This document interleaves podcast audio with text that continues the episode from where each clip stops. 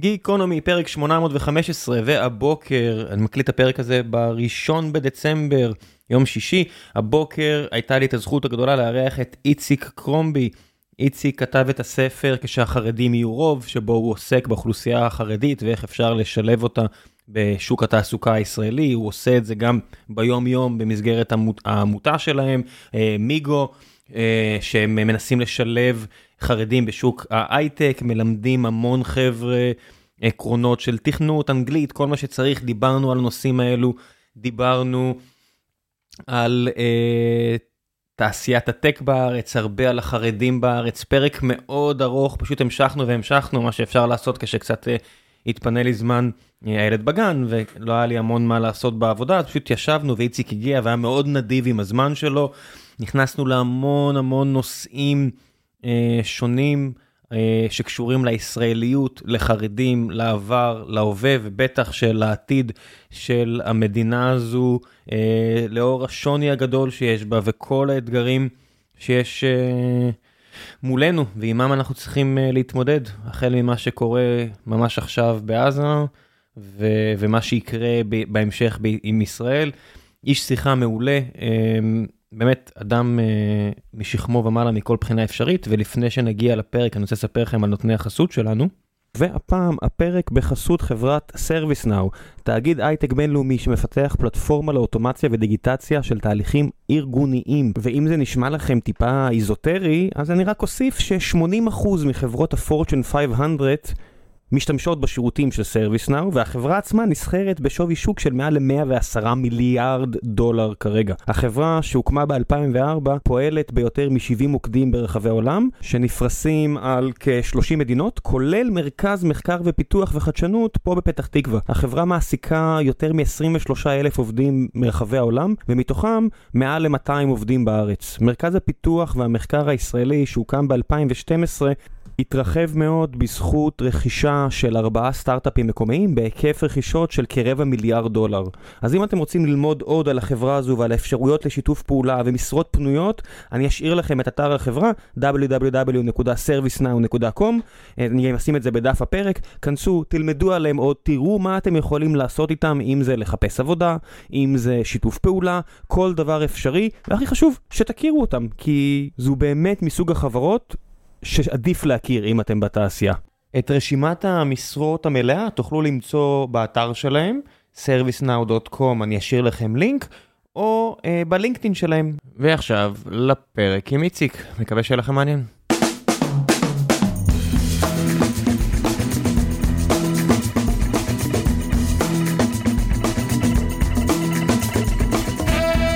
גיקונומי, פרק 815, והבוקר יש לי את הזכות הגדולה לארח את איציק קרומבי, שמנסה לעשות uh, שינוי משמעותי בחייהם של חרדים רבים בארץ ישראל. בוקר טוב.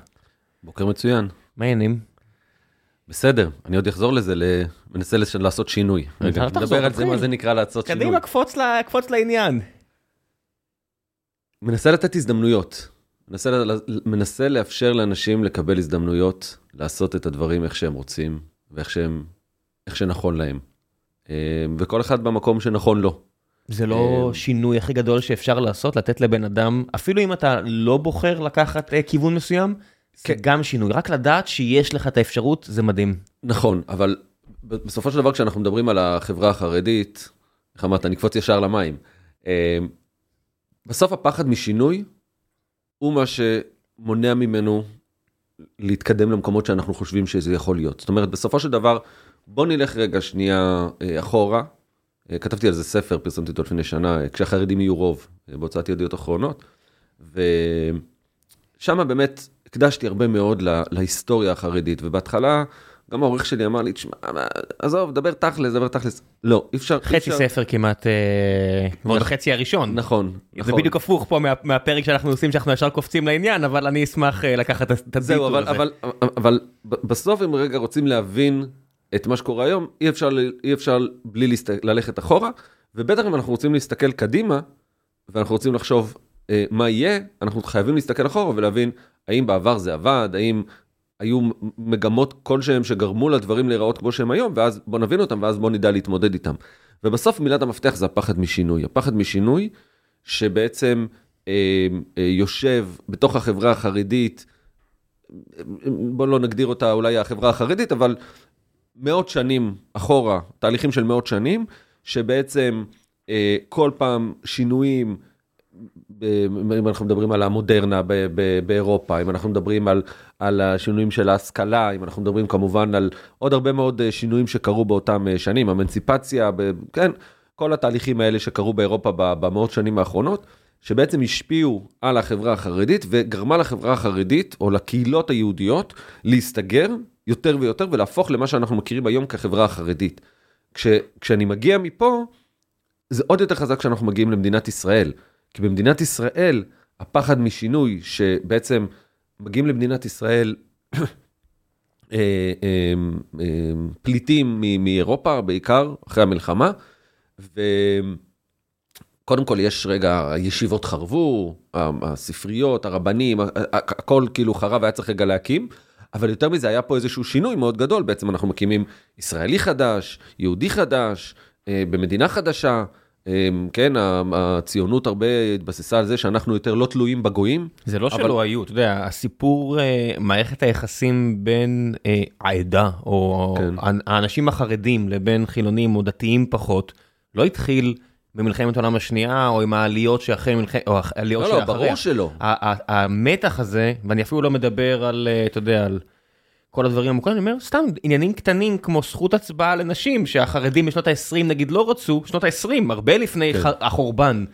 והאוכלוסייה החילונית אמרה, חברים, אנחנו ממש מתעקשים שכן. בסדר, בשנות ה-20 גם, אה, בוא תחשוב מה היה גם בארצות הברית, אה, לא היה זכות הצבעה, נכון, ויותר ופחות אה, דבר, נכון, דברים זזו. אני רק אומר שיש פה איזשהו שילוב בין אוכלוסייה שהיא מאוד פרוגרסיבית, mm-hmm. ה progress תפס אה, צורות שונות, זאת אומרת אם כן. אנחנו היום מדברים על progress זה שינוי ממה, מהמצב הקיים, הפרוגרסיבים פה בארץ היו חזקים היסטורית גם, והחרדים היו שמרנים היסטורית גם. השמרני, החרדים תמיד היו שמרנים, אבל כשהשמרנות הזאת, אה, כשהשמרנות הזאת הייתה בתוך אה, קהילות, אה, אתה יודע, אתה יושב באיזה כפר עכשיו, באיזה עיירה באירופה, שרובה יהודים, חלקה יהודים, חלקה לא יהודים, לא משנה מה.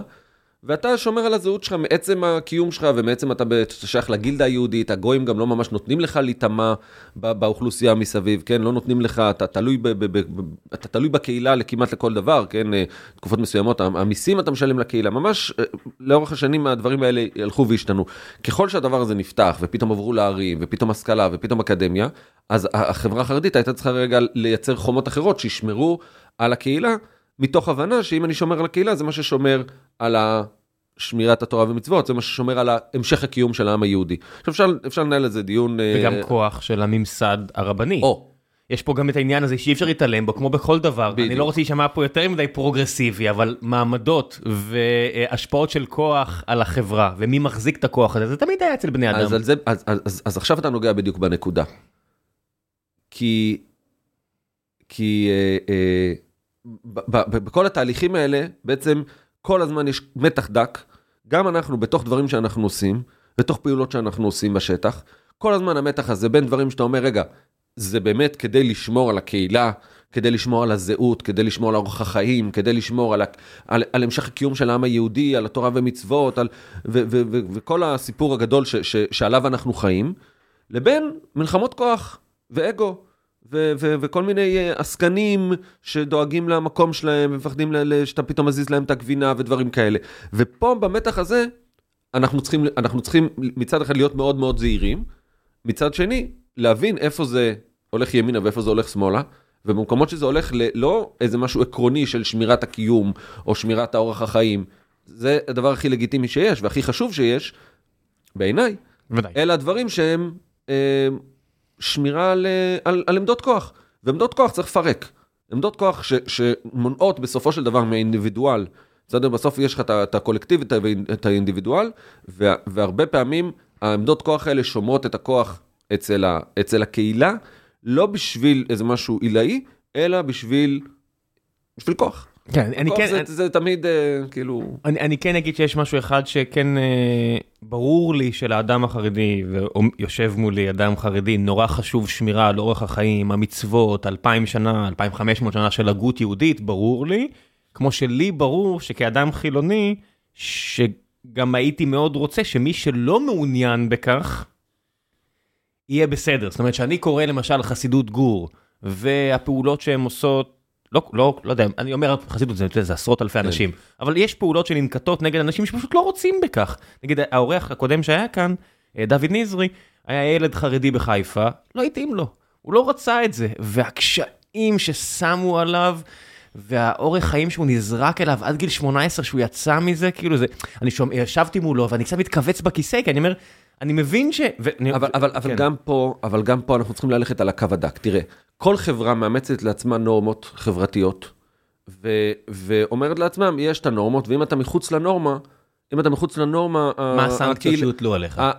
בדיוק, אז ה- לא משנה, אז אתה, אתה, אתה הופך להיות חלק מחוץ לנורמה, ו- ומה זה אומר עליך, או, או סנקציות שממש מטילים עליך סנקציות, כמו, לא יודע, מישהו שעושה עבירה פלילית, בסדר? זה בסוף לא, נורמות שהחברה אמרה, חברתיות, כן. אבל גם בתוך, אה, בתוך קבוצה, שאתה פתאום אה, אה, מתנהל בצורה אה, אחרת, ואתה מוציא את עצמך מן הכלל, אז אתה כופר, ב, ב, ב, ב, איך אומרים, בהגדה של פסח, כיוון שהוציא את עצמו מן הכלל, כפר, ב, כפר בעיקר. אאוטסיידרים יש בכל בדיוק. בכל מקום. אבל אז אתה מגיע לשאלה, האם זה מגיע באמת ממקום של זה הנורמות שלנו, ומי שרוצה להיות בחלק מהנורמות, או שאתה בפנים או שאתה בחוץ, אבל אנחנו שומרים על, על, על המסגרת, לבין שאתה אומר, רגע, שנייה, אה, זה כבר מתחיל להיכנס פה כבוד, ואגו, וכוח, פגעת בנו, יצאת, אנחנו נילחם בך או דברים כאלה, בסדר? וזה, אני חושב, קו מאוד מאוד דק. אני, אני, ב, ב, אני כחרדי, אבל, אבל חבדניק, אה, ובחב"ד אה, זה לא הסיפור, בסדר? אה, יש, אה, יש לי חברים שלמדו איתי בכיתה וחברים אה, בזה, ש- ושכנים וכאלה, שבחרו אורח חיים אחר. מה, גם צריך להגיד, והולכים, אה, ובסדר. ישבה פה אה, לפני הרבה זמן כנראה, הזמן קצת מטשטש לי, החודשיים האחרונים, אה, שטרנה דיין. כן. יש לה מפעל מדהים של יצור פאות, היא אשת עסקים ממולחת אמנית. היא ואימא שלה מן הסתם שהקימה את זה. היא גם אמרה, אני לא חרדית, אני חב"דניק, אל תכניס אותי בכוח עכשיו לאיזשהו אה, מסגרת שאני לא רוצה להיות בה. שאלו זה פעם... נורא אני- קל אני- לי מהצד שלי, הכל מקשה אחת, לא. אתה יודע, כולה- כולכם, כולכם. אבל זה לא ככה, זה- יש הבדלים נורא גדולים. לא, אין, אין כל כך... זה כמו שאני אשאל אותך על, על, אתה יודע, על, על בגדד, אתה יודע, שאתה כתבת ספר על, אה, אתה יודע, בגדד 100 שנה אחורה, היה שם כמעט חצי מהעיר הייתה יהודית. ו, והדינמיקה, אתה יודע, הבן שלי הוא חצי זה.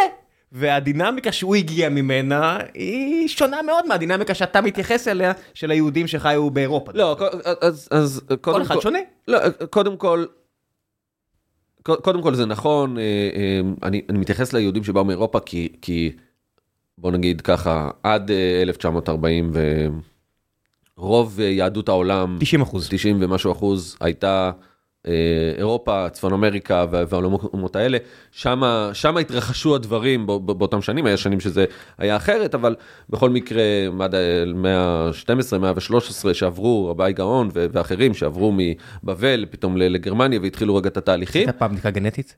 לא.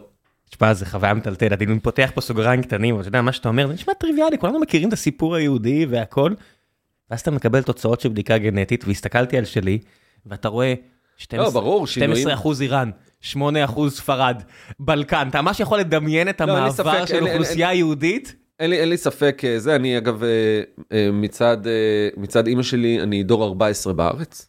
מדהים. ממש דור אחרי דור שהיו פה, היו בחברון ובירושלים ובטבריה, ככה באזורים האלה.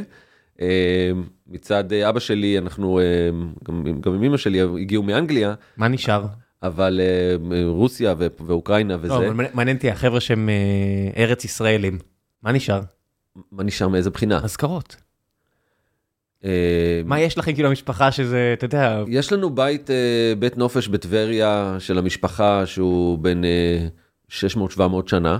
חיפשת כאילו שהוא ב... הוא שייך למשפחה, כאילו הוא, הוא, הוא דור אחר, כאילו הוא נבנה על, ידי... אה, קק"ל כאילו השאירו את זה. הוא עומד שם קיים, הוא בית שבנוי מאבני אה, בזלת, ממש ליד אה, קבר הרמב"ם. אה, ביקרתי בו פעם אחרונה לפני, אני חושב, 20 שנה, הוא עבר במשפחה, זה כבר דורות, אה, אני יודע, אחים של סבא שלי, אחות של סבא שלי, אה, לקחה את כאילו, קיבלה את הבית איפשהו, בקיצור זה עבר ל... תחשוב שאם תחפור לערוץ שם, הזה. תחפור מסביב מה תמצא, ואם אתה יודע, בין ה... ממש מתחת לאדמה, מה כן. מחכה לך שם, זה מדהים, תחשוב על זה, זה אתה. אבל אני חושב שבעיקר מה, ש... מה שנשאר זה, זה אתוס מאוד חזק למה שקורה פה ולמה שהיה פה. אה, היהודים אז, רגע, שנייה. היהודים האלה שחיו פה בארץ ישראל, מה הייתה דעתם, זאת אומרת, איך הם בהשוואה ל... למרות שהם היו קבוצה כל כך קטנה ומובחנת, התהליכים שאתה כותב עליהם ועוסק בהם, של מודרנה, של עבודה, של החיים של התפרנסות אז, לעומת... אני, אז, אה, אז סבא שלי, אז סבא שלי אה, סיפר לי, אה, שהוא הוא, הוא עצמו נולד בישראל, כן, נפטר כבר לפני 15 שנה יותר, אה, שהם היו, היו דתיים, לא היו חרדים במובן של חרדים כמו שאנחנו מכירים אותם, כן? שמרו תורה ומצוות, כיפה, אתה יודע, אבל חיו פה, חיו פה את החיים שלהם. אה, מה זה אומר? מה ההבדל? תספר לאדם חילוני, מה הכוונה? מה- ההבדל? לא היו חרדים. אני מה זה אומר? סבא שלי אה, היה גר בטבריה בתור אה, ילד, וכשהוא הגיע לגיל, אה, לא יודע, 20 או משהו כזה, והיה צריך ללמוד, ולא היה פה אוניברסיטאות, הוא נסע ללמוד באוניברסיטה בקהיר. וזה היה... ללמוד מה? הנדסה, אה, הוא היה מהנדס. חילוני. כן. אבל כאילו, לא, הוא היה דתי, לא, סליחה, סליחה, מקצוע כן, חילוני. הלך ללמוד מקצוע, כן, כן. ולא היה את ההפרדה, זאת אומרת, עצם זה שאתה יהודי בין גויים, הסכנת ההתבוללות וההיטמעות שלך היא פחותה משמעותית, אתה יש לך זהות מאוד מאוד מוגדרת. הם גם לא מקבלים אותך בניגוד לציבור פה מסביב לישראל, שאתה יודע, אם אתה חוזר כן, בשאלה, אתה אין לא- הבדל בינך לביני. אה, בדיוק, אתה- תישאר יהודי ביוק שאתה ובייקוק, רוצה, זה כן. לא משנה, אז כאילו, אין אין את הפחד הזה שאתה שולח עכשיו את הבן שלך עכשיו ללמוד ב-MIT, וזהו, מה שנקרא, יאבד, הגזע היהודי שלו, הזרע, ההמשכיות שלו אה, יכולה להתמסמס, וכן, התבוללות ודברים כזה? כאלה.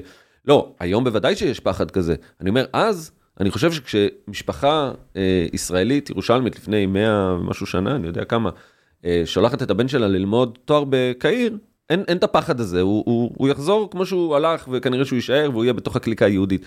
אבל, אבל כן, אני, אני, אה, מה שהתחלתי להגיד, שהוא הוא מספר לי, שכשהגיעו לפה, התחילו העליות היותר אה, משמעותיות, הם אמרו להם, למה אתם, אתם לא צריכים ללכת כבר עם כיפה. אתם כבר לא צריכים, זהו, מי אנחנו, אמר למי? העולים שבאו לפה, אנחנו ציונים. הם זה- אמרו לחבר'ה בארץ ישראל? כן, אנחנו, היהדות היא בזה שאנחנו קיבוצניקים, אנחנו אה, אה, מקימים פה התיישבות, אנחנו מפתחים פה את הארץ, זה היהדות שלנו. הנה, שיבת ציון, לא משנה, כל אחד איך שלאן לקח את זה, את הסיפור הציוני, אבל בסופו של דבר, זה היהודי החדש. היהודי החדש, הוא לא תלוי בגויים, והוא לא תלוי באלוהים. הוא עומד בפני עצמו. כן, זה תהליכי אנחנו- חילון, חילון, כאילו, יפה. הכיפה הגיעה מאיטליה מרצון לכסות את הראש. זה- זה בדיוק, מצווה. ואז מה קורה? אני חוזר למה שאמרתי מקודם, מגיעים לפה החרדים אחרי המלחמה, זאת התופעה שקורית פה, בסדר? אומרים להם, זהו, כאילו, השטריימל שהיה לכם באירופה לא רלוונטי, עכשיו תבואו, יש פה כור היתוך, גם חם יותר. צבא, ברור, ברור, בתוך... בתוך אתה יודע, קצת חם יותר. כן, בדיוק, אתה הולך, אה, זה, אתה יודע, אה, אני הייתי השבוע בערד, בפגישה שם עם, אה, בקהילה של גור, קהילה מאוד כן. גדולה של גור בערד. אתה הולך בערד, הוא לא שיח קיץ עכשיו, אבל בכל זאת, אנשים הולכים עם לבוש של אצילים פולנים. אז, אז מה, מה השימור הזה? מה הקנוניז, הקנוניזציה הזאת ש, ש, ששימרו פה את כל הדברים? כי זה בדיוק מה שאני אומר, הגיעו לפה, אחרי המלחמה, כור היתוך ישראלי מאוד חזק, תופעות תרבותיות מאוד מאוד חזקות, שאומרים, אנחנו מעצבים פה, זהו, לא משנה, אתה הגעת מבגדד, אתה הגעת מפולין, אתה הגעת מזה, לא משנה, אנחנו, יש ישראלי, עכשיו אנחנו נעצב פה את הישראלי החדש, שהוא יהיה, אה, ישתול ויזרע ויילחם ויחזיק זה, כן, עם הכובע, עם הכובע טמבל וה, גם היה צריך, והתפוזים. אתה יודע, גם היה צריך, זה לא רק אומרים- רצון... ו- ו- אה, ואז החרדים עוד יותר מסתגרים. אז החרדים אומרים, רגע, רגע, רגע, זה יסחוף אחריו את כולם, אנחנו, נגמר הסיפור. זאת אומרת, מה שקרה, גם ככה אנחנו שבורים ורצוצים, אחוזים מאוד מאוד מאוד גדולים מהקהילות נכחדו, קהילות שנמחקו לגמרי, ישיבות, הכל נגמר. בוא, בוא נשמור את מה שקיים. ועל הבסיס הזה, על הבסיס הזה של הח- החיבור הזה בין החרדים למדינת ישראל, נוצרת החרדיות כמו שאנחנו מכירים אותה, שאגב, טעות לחשוב, הרבה פעמים אומרים, רגע, מה קורה, החרדים בארצות הברית? החרדיות הזאת משפיעה על החרדיות של ארצות הברית, לא הפוך. זאת אומרת, החרדיות של הברית, במובנים מסוימים, לאורך השנים, הופכת להיות יותר כמו החרדיות הישראלית, ולא הפוך. מאיזו בחינה? שיותר ויותר אתה הולך לקהילות מסוימות שאתה רואה כוללים של אנשים שיושבים ולומדים כל היום ולא עובדים ו- ו- וחיים ב- ומסתגרים מאוד מאוד חזק. הם פשוט לא חומריים? איך זה עובד? הסיפור בעיניי הוא השיווי המשקל, היחס בין אורח חיים הרוחני לאורח חיים הכלכלי. זאת אומרת, הבן אדם אומר לעצמו, אני רוצה אורח חיים כלכלי, אבל יותר חשוב לי אורח חיים רוחני. ולכן כשאחד בא על חשבון השני, או בתפיסה, כשבן אדם אומר, "אה, זה יפגע בי באורח חיים הרוחני, או עלול לפגוע לי באורח חיים הרוחני, אני מוכן לוותר על אורח חיים הכלכלי.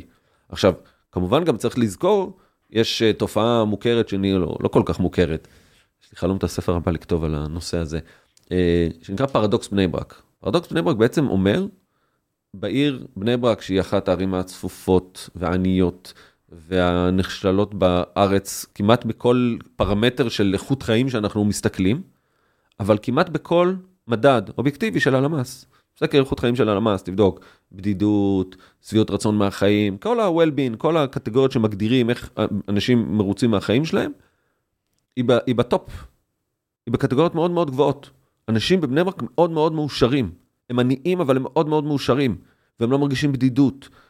ו... תשמע, מהרבה בחינות אני אגיד לך, כאדם חילוני, אה, בורות היא ברכה. זאת אומרת, אני יכול לחשוב על מערכת החינוך הישראלית ולהגיד, אה, היא בסך הכל בסדר גמור, ואז מהרגע שנחשפתי דרך חברים או עובדים שלנו למה קורה בפינלנד, שוודיה, דנמרק, קליפורניה, אני אומר, רגע, מה שיש לי זה חרבנה לגמרי, זאת אומרת, עד שלא ידעתי שיש מערכת חינוך שמציעה כל כך הרבה יותר לילדים שלהם, לא ידעתי ששלי כל כך גרועה.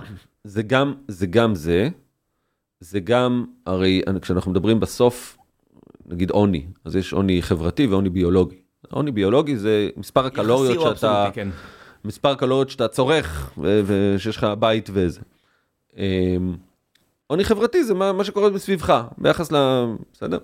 אמ, הבן אדם שנוסע בקליפורניה על טסלה חדשה, אבל החברים שלו נוסעים על אה, למבורגיני, הוא מרגיש עני ביחס ל... ואולי פחות, הוא לא מרגיש עני, אבל הוא פחות, עשיר. שנייה, הוא פחות עשיר ופחות מאושר מהעיקר בימי הביניים שנוסע על עגלה חדשה עם סוס כל עוד. כל עוד לעיקר הזה, לעיקר- אין, אין שפעת שתהרוג אותו, או אתה יודע, כולם מספרים את האנלוגיה לא, הזאת, אבל אומר, כשרוב הילדים, לא בסדר, אבל בסוף הכסף הוא לא, אלא אם כן אתה, זה המהות שלך, לראות את המספרים בחשבון הבנק, לא בסוף, אמרתי מאושר. בסדר, אני אומר, בסוף, האושר, כן. בסוף פוגש את המציאות, כשאתה צריך להשתמש בכסף הזה למשהו, הרי בסופו של דבר בארץ, עם כל הבעיות נדל"ן שיש פה, מי שקונה דירה בתל אביב, וזה המספרים, חמישה, שישה מיליון שקל, מטורף. דירה שהיא לכל, מכל פרמטר אפשרי, עלובה ביחס לדירה שאתה יכול לקנות בחצי מחיר בבאר שבע, ראשון, לא משנה מה, עליבות, זאת אומרת חומרית, זאת אומרת אפילו האדם החילוני בארץ, הוא לא הולך על פרמטרים מדידים פשוטים. ברור. אתה מבין, אתה לא, אתה קונה משהו שהוא רוחני מבחינתו, הוא רוצה לגור באזור כזה או אחר, הוא לא קונה חומר אפילו, הוא גר בדירה הרבה יותר קטנה אז החרד- ממי שיגור במקום מרוחק יותר, זה אפילו לא החומר, אתה מבין, המדינה פה כל כך עקומה מהבחינה הזו, זה אפילו לא עניין של חומר. אז, אז, אז זה, בדיוק, זה בדיוק המקום, החרדי, התפיסות שלו, אה, הם, הוא מסתכל על הדברים אחרת, והוא מאושר, והוא מרגיש עשיר, וטוב לו ושמח לו, ו- והוא מגדל את הילדים שלו, והוא מסתכל על הדורות, אחור, אה, הדורות כן. קדימה, ולא פחות אכפת לו רגע אה, כמה כסף יש לו, זה, אלא אם, על זה הקהילה שנקרא מתגמלת אותו, על זה הוא מתגמל את עצמו, על זה, משם הוא מקבל את הכוח ואת האנרגיה והכל, ו- ואני חוזר למה ששאלת בהתחלה, רגע, חב"דניק, לא חב"דניק וזה, בסוף, רוב החרדים, רוב מכריע של החרדים, בתפיסות העקרוניות של ההתבדלות, של השימור על אורח החיים, של השמיעה לרבנים, של הקיום תורה ומצוות ב- ב- בהקפדה, ועקרונות הליבה זהים אצל כל החרדים. כל אה, ניסיון, או לא, אני לא אומר שאין בזה משהו, אבל הרבה פעמים מתחילים, לא, לא כל החרדים אותו דבר, ויש חרדי כזה ויש חרדי כזה, זה לא באמת, זה לא באמת משנה. אתה יכול להגיד, אה, לא כל הישראלים אותו דבר, לא כל ה... לא יודע, זה כל הכל נכון. ה- הכל נכון, הכל נכון, אבל בסוף אתה צריך להסתכל בחוק המספרים הגדולים, אתה צריך להסתכל רגע על קבוצה, ולהסתכל האם הקבוצה הזאת, אה, אה, בוא, בוא נסתכל רגע על העקרונות המרכזיים שבהם אנחנו מדברים בפערים מול החברה הישראלית, לימודי ליבה, כן, לא, רוב החרדים לא, אז זה לא באמת משנה את הזה, אחרי זה אנחנו מדברים על אה, אקדמיה, אחרי זה אנחנו מדברים על צבא, אחרי זה אנחנו מדברים על תעסוקה. ברוב הפרמט... ב- בכל הפרמט... ארבעת הפרמטרים האלה, רוב מכריע של הקבוצות החרדיות מתנהלות אותו דבר.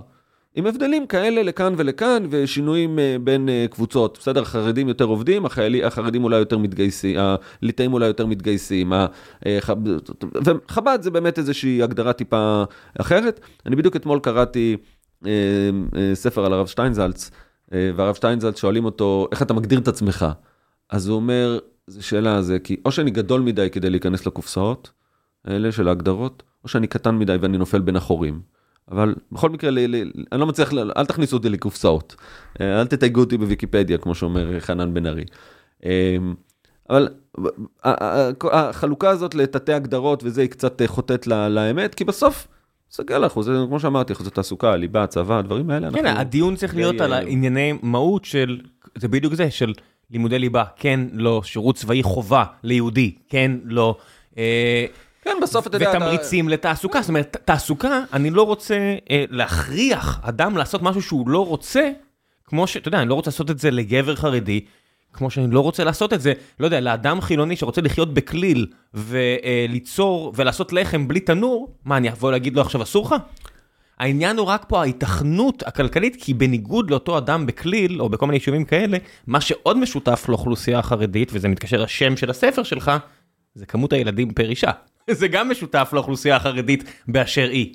אז זהו, אז, אז, אז באמת, דיברנו לדוגמה על גיוס, בסדר? אתה אומר, רגע, החרדי, כל אחד אה, אינדיבידואל. לא, החרדים מתנהלים כקבוצה, והחרדים אה, דורשים לעצמם אה, אה, פריבילגיות של קבוצה. נדבר על חוק הגיוס כדוגמה מובהקת. יש חוק, במדינת ישראל, שאומר שלחרדים, שזה הקבוצה, יש הגדרה בחוק, במבוא לחוק, בדיוק איך מגדירים מי נחשב אה, כחרדי, וזה קבוצה, מסתכלים על כל הקבוצה כקולקטיב כזה, ו- ולקבוצה הזאת, מה אנחנו אה, נותנים או לא נותנים, אה, ואיזה הסדרים מיוחדים אנחנו עושים עם סיפור הצבא. אז לכן אני אומר, אתה, אתה יכול להגיד, סבבה, אני לא חלק מהקבוצה. אני מתנהל כמו שאני מתנהל, ו- ו- ושלום על ישראל. וזה בסדר. אבל, אבל, מה שנקרא... אבל אז אתה לא מקבל את ההטבה. אבל, בדיוק. אבל אתה לא יכול בדברים מסוימים, ואז להגיד, טוב, אבל לא כל החרדים אותו דבר. לגבי חוק הגיוס, כל החרדים אותו דבר. לגבי לימודי, לימודי ליבה, כל החרדים אותו דבר. לגבי כל שאר הדברים, לגבי אקדמיה. גם ההטבות הכלכליות, אפילו מלגות לימודים, או דברים כאלה. המהות עדיין שם, זאת אומרת שאני רואה תמונות הזויות כאלה, שאני לא מציין שהן מייצגות, אבל שאני רואה אדם אה, במדים, חוזר לביתו בבני ברק, ואנשים צועקים עליו, אה, גוי, שיקסה, לא יודע מה, לא, עליו ועל אשתו, כל מיני מילים כאלה, ואני אומר, מה, מה הפחד? זאת אומרת, מה, מה הוא עשה לכם? לא לכם, כאילו להם. כן. מה, מאיפה זה מגיע? כי הרבה פעמים בנרטיב אנושי יש מהות, ואז זה מתגלגל, ובגלגול השמיני כבר אתה אפילו לא זוכר מה, מה המהות. אתה פשוט כבר בתוך התנועה. אז, אז יש בסיפור ה... בוא, בוא, בוא, בוא, נפתח רגע את סיפור הצבא, רגע, כי אני חושב שזה נושא שהוא עכשיו אה, משמעותי, רגע. אה, כן, אם לא, היה, על תעסוקה. אם, אם לא היה המלחמה, הוא היה אמור להיות סופר משמעותי, כי אבל. עכשיו הוא עוד יותר משמעותי. אני, בוא, בוא, אני, אני אגיד לך למה עוד יותר משמעותי. אה, אה, לאורך השנים, לאורך השנים, סיפור הפטור מגיוס עולה ויורד, עשרות שנים כבר אחורה, עולה ויורד, קורע את החברה הישראלית, והוא הוא באמת משהו מאוד מאוד משמעותי, ונשאר בדיונים תיאורטיים, פוליטיים, שמה. מהחרדים שאומרים, עזבו אותנו, תביאו לכולם פטור, ולימוד התורה זה הדבר היחיד שמעניין, ועד הפוליטיקאים או, או חלק גדול מהציבור הישראלי שאומר, חייב את כולם להתגייס, כולם אותו דבר, אין אה, זה, ושם אנחנו נשארים, בסדר? אה, מי, מי צודק? וזה לא חכם. עכשיו, מה קרה במלחמה? קרו כמה תופעות. תופעה אחת, זה באמת צורך ביטחוני גדול. פשוט, באמת יש פשוט צורך, כן, גייסו 300 ו... לא יודע, 350, 360 אלף חיילי מילואים, כולם, אה, כולם צבא, ו- ו- ו- וצריך עוד אנשים, ואיפה החרדים והכול.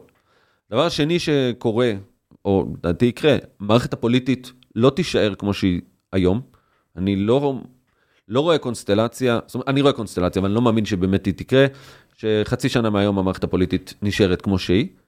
אולי אני אופטימי, אולי אני טועה, אולי אני אה, לא יודע מה, אבל אני לא רואה את זה ממשיך בדבר הזה, ו- ו- ואז החרדים, איפה הם נמצאים, זו שאלה טובה, בטח לא בעמדת כוח כמו שהם היום, אני לא רואה את זה ממשיך. ו... והדבר השלישי זה סיפור רגע חוק הגיוס שהיה מאוד מאוד רלוונטי אה, לפני, וכמעט עבר, ודחו, כן, יש אה, אה, התחייבות של נתניהו הייתה שעד אוקטובר מעבירים את חוק הגיוס, בסדר, הוא כתב את זה וזה חלק מה- מהסכומים מה לשם החוק? הקואליציוניים. אה, חוק הגיוס, חוק הגיוס בעצם שאומר ש... אה, הרי יש חוק, החוק, ש- החוק שמאפשר לחרדים לקבל דחיית שירות ולא ללכת ולא להתגייס, נפסל על ידי בג"ץ פעם אחרי פעם אחרי פעם. מה לשון החוק? סלח לי על בורותי. החוק מתיר להם עכשיו בלי... אה, החוק אומר שב, שברגע שאתה לומד בישיבה, שאתה מה שנקרא תורתו אומנותו, אתה מקבל דחיית שירות אמ, עד גיל מסוים, ו... וזהו, ואתה יכול להמשיך ללמוד כל עוד שאתה בישיבה. החוק הזה בעצם גם דחף הרבה אנשים שלא בהכרח רוצים להיות בישיבה כי... החוק הזה, החוק הזה, אה, אני מזכיר שחמשת מערכות הבחירות האחרונות שהיו, הממשלה הראשונה אז נפלה, אה, כשליברמן התעקש מול נתניהו, לא משנה אם זה היה אמיתי או שזה, אבל היה על ויכוחים סביב חוק הגיוס, סנקציות פליליות שהוא רצה שיכניסו בתוך החוק כנגד מי שלא, מתגי... שלא עומד במכסות, כי יש מכסות. שבהם הח- החברה החרדית אמורה לעמוד, הישיבות אמורות לעמוד. אני לא במכס- מה זה אומר מכסות? יש לנו זמן, אל ת- אל אל- אל תמהר, אוקיי. יש לנו זמן. יש בעצם אה, בסיפור הגיוס, אנחנו מדברים, בואו, אז בואו רגע נלך שנייה אחורה. אה, 1948, 49, בואכה 1952, שאז ממש נחתם ההסכם. אה, מגייסים את כולם, כן, מלחמת העצמאות, מלחמת השחרור. ואז בעצם מגיע, בכלל לא החרדים אגב, הרב הצבאי הראשי, הרב הרצוג, סבא של נשיא המדינה אה, בוז'י הרצוג, ופונה למפקדי הצבא ואומר, יש לנו 400 בחורים בישיבות, משמשי הקודש שלומדים, זה כל מה שאנחנו מחזיקים אחרי המלחמה. אם אנחנו נוציא אותם עכשיו מהישיבות, אם תגייסו אותם והם ילכו להילחם, הם לא יחזרו, הישיבות ייסגרו, וכל המפעל הגדול של הישיבות ולימוד התורה אה, עומד בסכנה. בדיוק כמו שיש היום ספורטאים מצטיינים, בדיוק כמו שיש היום הרבה אומר לו- קבוצות קטנות ומובחנות שאתה נותן להם פטור. אומר לו 400 כן. אנשים, קח פטור, לא מגייס. בסדר. אומר לו 400 האיש האלה, קח פטור, שחרר. זה, זה הולך וגדל, המספר. המספר. כי החוק לא הגביל בחו- במספר, אלא הגדיל באפיון. שאם אתה לומד בישיבה, אתה יושב ולומד, אתה פטור מגיוס. נדחה, נדחה הגיוס שלך, אתה מקבל מה שנקרא הסדר תורתו אומנותו, תלמד תורה, אתה לא צריך להתגייס. זה הולך וגדל. ב-1956 אני חושב. אתה חושב שזה דחף אנשים אה, ללכת לישיבות כי הם פשוט לא רצו לשרת כן, בצבא? כן, כן, אני, אני אגע בזה. 1956 אני חושב כבר, לא הרבה שנים אחרי זה, בן גוריון ביומן שלו כותב, עשיתי טעות. 400 איש, זה הולך וגדל. כמה זה היה אז כבר? אני לא זוכר את המספרים, אבל, אבל, אבל, כבר ראו אקספוננציאליות? כן, כן, כן, אקספוננציאליות מוחלטת, כאילו זה אלפי אנשים רבים. היי חבר'ה, לפני שנחזור לפרק המעולה הזה, אני רוצה לספר לכם על חברת קמבלי. חברת קמבלי תשפר את האנגלית המדוברת ואת הצורה שבה אתם בכלל חושבים באנגלית באמצעות ציוות שלכם לדוברי אנגלית כשפת אם שעברו אה, את הקורס הכשרה שלהם. הם ישוחחו איתכם אם במסגרת קבוצה או באחד על אחד. יש קבוצות שמתאימות למבוגרים, יש קבוצות שמתאימות לילדים, כל אחד מוצא בדיוק את מה שמתאים לו. זה מעולה למי שרוצה עכשיו להשתלב בשוק העבודה ואין לו את העבר באנגלית מסיבות כאלה ואחרות, אם זה בגלל הסיבות שדיברנו עליהן פה בפרק אה, או סיבות אחרות. אם תגיעו דרך הלינק שאני אשאיר לכם ותשתמשו בקוד הקופון גיקונומי 35, תקבלו הנחה של 60% על המנוי ל-12 חודשים, וזה מתחיל בסך הכל ב-24 שקלים בחודש. ההנחה הזו תקפה גם לקמבל קידס, לתוכנית שלהם שמיועדת רק לילדים, לשפר את האנגלית של הילדים. סופר חשוב היום, ושוב, זה לא משנה אם אתם צריכים עכשיו לעבור מבחן באנגלית אה, לג'ימאט בחו"ל, או מבחן באנגלית ללימודי רפואה, או מבחן באנגלית להשתלבות בשוק העבודה, או שסתם אתם רוצים לשפר את האנגלית שלכם, שזה משהו שהוא כל כך חשוב אה, בעת המודרנית. ועכשיו, בחזרה לפרק עם איציק, מקווה שמעניין לכם. וזה תוך הולך- שמונה שנים. כן, וזה הולך וגדל. ופחות או יותר בשני, בתחילת שנות ה-80, פתאום מתחילים רגע לנסות, אבל, אבל אף אחד לא עושה עם זה כלום. ובערך בתחילת שנות ה-80, אה, מתחילים פתאום רגע לנסות קצת אה, אה, לדבר על זה ולנסות לחשוב רגע מה אנחנו עושים באוריה בוא הזאת. נעצור שנייה בנקודה הזאת. ומצטער שאני קוטע כמובן, אני מניח שפשוט רוב האנשים בורים כמוני ויש להם שאלות שאני מנסה לייצג אותן כמו שמעניין אותי. בשנות ה-80, האם עדיין יש מהות? זאת אומרת, האם עדיין יש פחד שזה רק 400 אנשים, אחרי מלחמת העולם השנייה? I get it. זה כמו שאני מבין למה חשוב שיהיה ספרות עברית, ספרות אה, לטינית, לא בשפה העברית, צריך לשמר תרבות. 400 אנשים, אני הייתי הולך להגן על זכותם.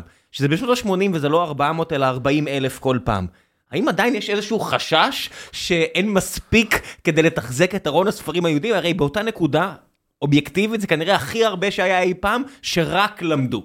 זאת אומרת, כי אף פעם לא הייתה את הלוקסוס הזה רק ללמוד, רק הכי, הכי גאון היה רק הולך ללמוד. אז, הסיפור, אז הסיפור באמת יושב על, על, על שני הרגליים האלה, זה מה שאני אומר, הרצון לשמר את, את לימוד התורה, את הישיבות, באמת קבוצת עילית שתמשיך ללמוד, ופחד מחילון.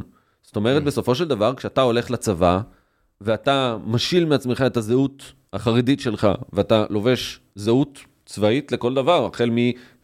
אתה יודע, נראות אפילו, מדהים, כן? ו- ו- וכל מה ש...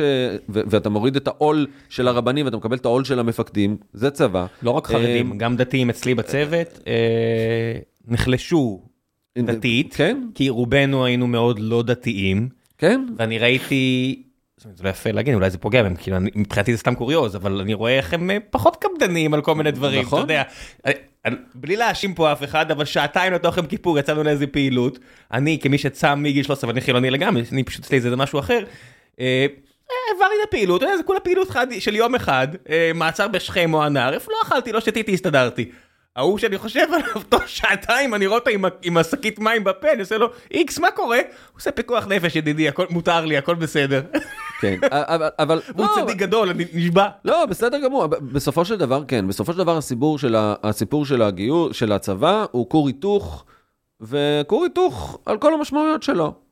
אמ, ולפעמים, אגב, לא לפעמים, גם היום, בהרבה דברים, אמ, ואפשר, אולי עוד רגע נפתח את זה, רגע, מה המחירים לצורך העניין שגם החברה הישראלית צריכה לעשות, או אם היא רוצה באמת לשלב, לגייס את החרדים, כאילו, זה לא... בשלב הזה כבר. גם בשלב הקודם, אני חושב שאז, אז אם היינו עושים את זה, תראה, יש ב-1952, אה, בן גוריון מנסה להבין, רגע, אנחנו דיברנו פה על, על, קצת על מה קורה פה בימים הראשונים של קום המדינה מבחינת החרדים, והוא מנסה להבין את הסיפור הזה, והוא נוסע לבני ברק. אה, משל לרב- העגלה. בדיוק, העגלה המלאה והעגלה הריקה, הוא נוסע לבית של החזון איש, אה, ולהיפגש איתו. והם יושבים, ושם בעצם נסגר באמת באופן רשמי הסיפור הזה של אה, תורתו אומנותו, למרות שהפגישה, ההסכם נחתם עוד לפני, אבל... ו... ושם בעצם הם מסכמים את הדבר הזה. ולימים נשאל, היה עוד בן אדם אחד בחדר, שזה יצחק נבון. יצחק נבון היה המזכיר, המזכיר האישי של בן גוריון באותם שנים. אה, או ראש הלשכה או משהו כזה, קיצור. ושואלים אותו מה הם חשבו לעצמם, מה בן גוריון חשב לעצמו כשהוא נתן ל-400 איש, הרי זה נהיה, כמו שאמרת, זה עשרות אלפים היום. אה, שאלו אותו לפני הרבה שנים, אבל עדיין ראו את הגידול, הגידול היה חד וחלק, זאת אומרת... בן גוריון מת ב-73, אז זה... ברור, זה כן, אבל עד 73 זה כבר היה, כבר ראו אותה, ברור. המגמה הייתה ברורה לחלוטין. אמ, והוא אומר, שני המנהיגים, אגב, בן גוריון מתאר את הפגישה הזאת, נפעם, באמת, הוא, הוא אומר, ענק רוח וגאון. הקים את בני ברק מכלום, הוא אשכרה הקים את העיר הזאת. הם, הם היו, באמת, הם היו שני, הם היו שני ענקים, שחזון איש הקים את החברה החרדית, כמו שאנחנו מכירים אותה היום, כן. בישראל, ובן גוריון שהקים את המדינה, וכמובן הזכויות שלו, ו, ו, ושואל שואל אותו, מה הם חשבו לעצמם, שהם נתנו ל-400 איש האלה, לכולם היה ברור לאן זה הולך. ואז הוא אומר, הוא, הוא אומר, יצחק נבון, משהו מאוד מאוד מאוד מאוד חשוב ומעניין בעיניי. הוא אומר, כל אחד היה בטוח שעוד מעט השני, הצד השני, לא יהיה.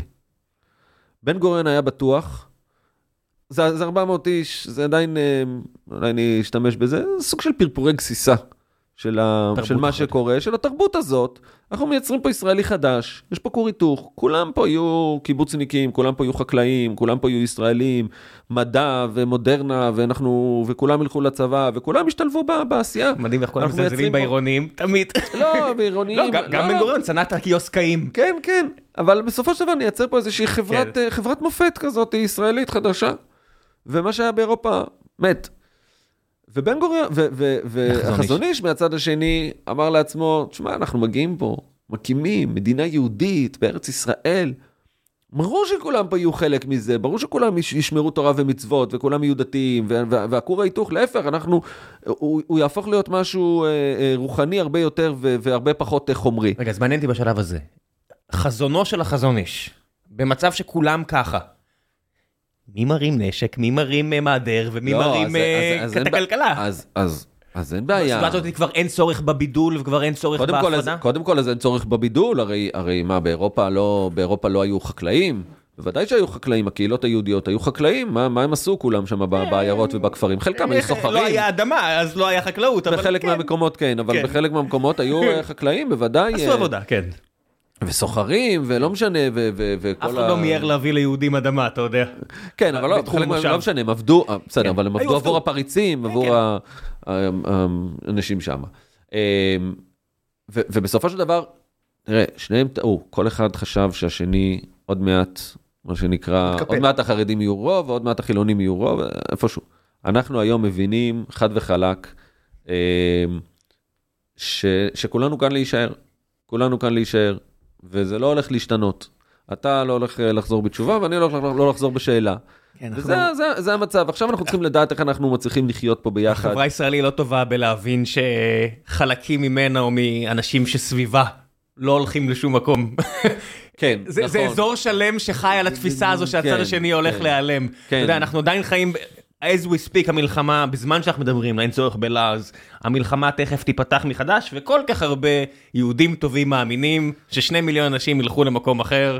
כן. אה, והם עצמם מאמינים שהנה תכף היהודים הולכים למקום אחר, יחזרו לווילנה או לניו יורק. בדיוק, בדיוק. זאת אומרת, ברגע ש- שלם שמלא באמונה הזו. ברגע שאנחנו נבין שעזה כאן כדי להישאר, והשני מיליון אנשים האלה לא הולכים לזוז לשום מקום, והם יבינו שמדינת ישראל היא עובדה מוגמרת, אז אז הסיטואציה אולי תתחיל להשתנות. אני לא יודע, אבל רגע... לא, אנחנו- אני רק אומר, זו- זו אבל- אותו נכון. טעות, זו אותה טעות. נכון, נכון. אה, בין היתר זה, זה, זה, יושב, על- זה יושב אותו מקום. בסופו של דבר, אה, בסופו של דבר בסיפור הצבא, אז אה, התחיל שיח ציבורי, והתחילו רגע לנסות לחוקק את הדברים, ולנסות להגביל את כמות החרדים ש, שיכולים להישאר, ולנסות למצוא כל מיני פתרונות.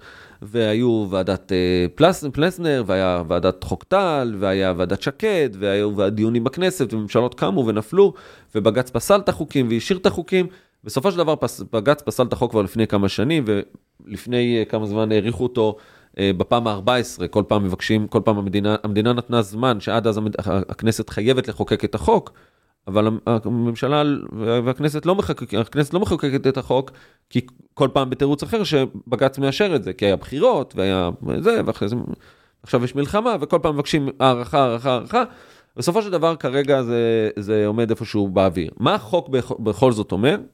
מיליון דיוקים ומיליון תתי סעיפים, אבל בגדול החוק אומר שמי שלומד בישיבה ומוגדר כתורתו אומנותו, יכול לקבל דחיית שירות עד גיל מסוים, ובגיל הזה הוא יכול לבחור האם, הוא מקבל פטור, והוא יכול לבחור האם להמשיך ללמוד או לצאת לעבוד. הדבר הזה מייצר אבסורד מאוד מאוד מה גדול. זה לצאת לעבוד? אף אחד לא מכריח אותך ללכת לעבוד, אין, אין חוק שבודק... לא, יש היום, אבל, לא, אבל יש היום חוק שאוסר על חרדי ללכת לעבוד. זה... לא, אני מבין, אבל זה או שאתה מפסיק ללמוד או שכלום, תעשה מה שאתה רוצה, אתה אזרח. כן, אתה... אני נכון. לא, אנחנו לא סין פה, לא, אנחנו לא, לא נכון. בודקים אם אתה... זה- לא, לא, נכון, אבל אני רגע, אני אמרתי חוק שאוסר על חרדים ללכת לעבוד, זה קצת יכול לעצבן, וזה זה, זה לא לגמרי מדויק, אבל בכל זאת. החוק היום אומר, והיום זה הגיל, מה שנקרא גיל הפטור, היום הוא גיל 26, בעצם חוק הגיוס אומר, שעד גיל 26 אתה יכול לקבל דחייה של תורתו אומנותו, בגיל 26 אתה יכול ללכת לעבוד. זאת אומרת שאם בגיל 22 אני למדתי בישיבה וכולל וזה, ובגיל 22 נגיד אני מחליט שאני רוצה ללכת לעבוד, אסור לי. למה? אתה צריך להתגייס. אבל אני לא מתגייס, רגע, מסיבות אחרות גם, התרבותיות שדיברנו עליהן, מהמם. והקהילתיות שדיברנו עליהן. אז מה אני עושה? אז אני נשאר עוד ארבע שנים בכולל. כי אחרת, אני... מה ההגדרה של לעבוד? זה עניין של פרנסה? המפתח הוא, פרנ... הוא כסף או, אז? יש, אז, אז פה התחילו להיכנס רגע, וזה חלק מתתי הסעיפים. אגב, גם אסור לך ללכת ללמוד. זאת אומרת, אם בחור חרדי היום בגיל 22 אומר, אין בעיה, אני מקבל, אני בכל מקרה לא הולך לצבא, איך ללמוד מדעי המחשב? אני רוצה ללכת ללמוד מדעי מחשב, אסור לי. מה מותר? יש היקף שעות מסוים שאתה צריך להיות בכולל כדי לקבל את המעמד של תורתו אומנותו, זה 25 שעות שבועיות. אז 25 שעות שבועיות, מה משאיר לך לתואר לא משאיר לך, נכון? אז אתה יכול לא, לעשות את זה. הגזמת, אני? לא קונה את זה. 25 שעות זה לא כל כך הרבה. מה זה, 4 שעות בש... ביום? 25 שעות שבועיות אתה צריך להיות בכולל. אמרתי, זה ארבע שעות ביום, יש לך עוד כל כך הרבה זמן. העניין הוא שאתה כבר כנראה כבר, נס- לא יודע, אתה נשוי עם ילדים, אבל אני לא יודע אם אתה לא... לא, זה, קודם כל זה 5 שעות ביום. לא, יש לך יום שישי, מה קרה? בסדר, נכון. זה לא כזה יכול- הרבה.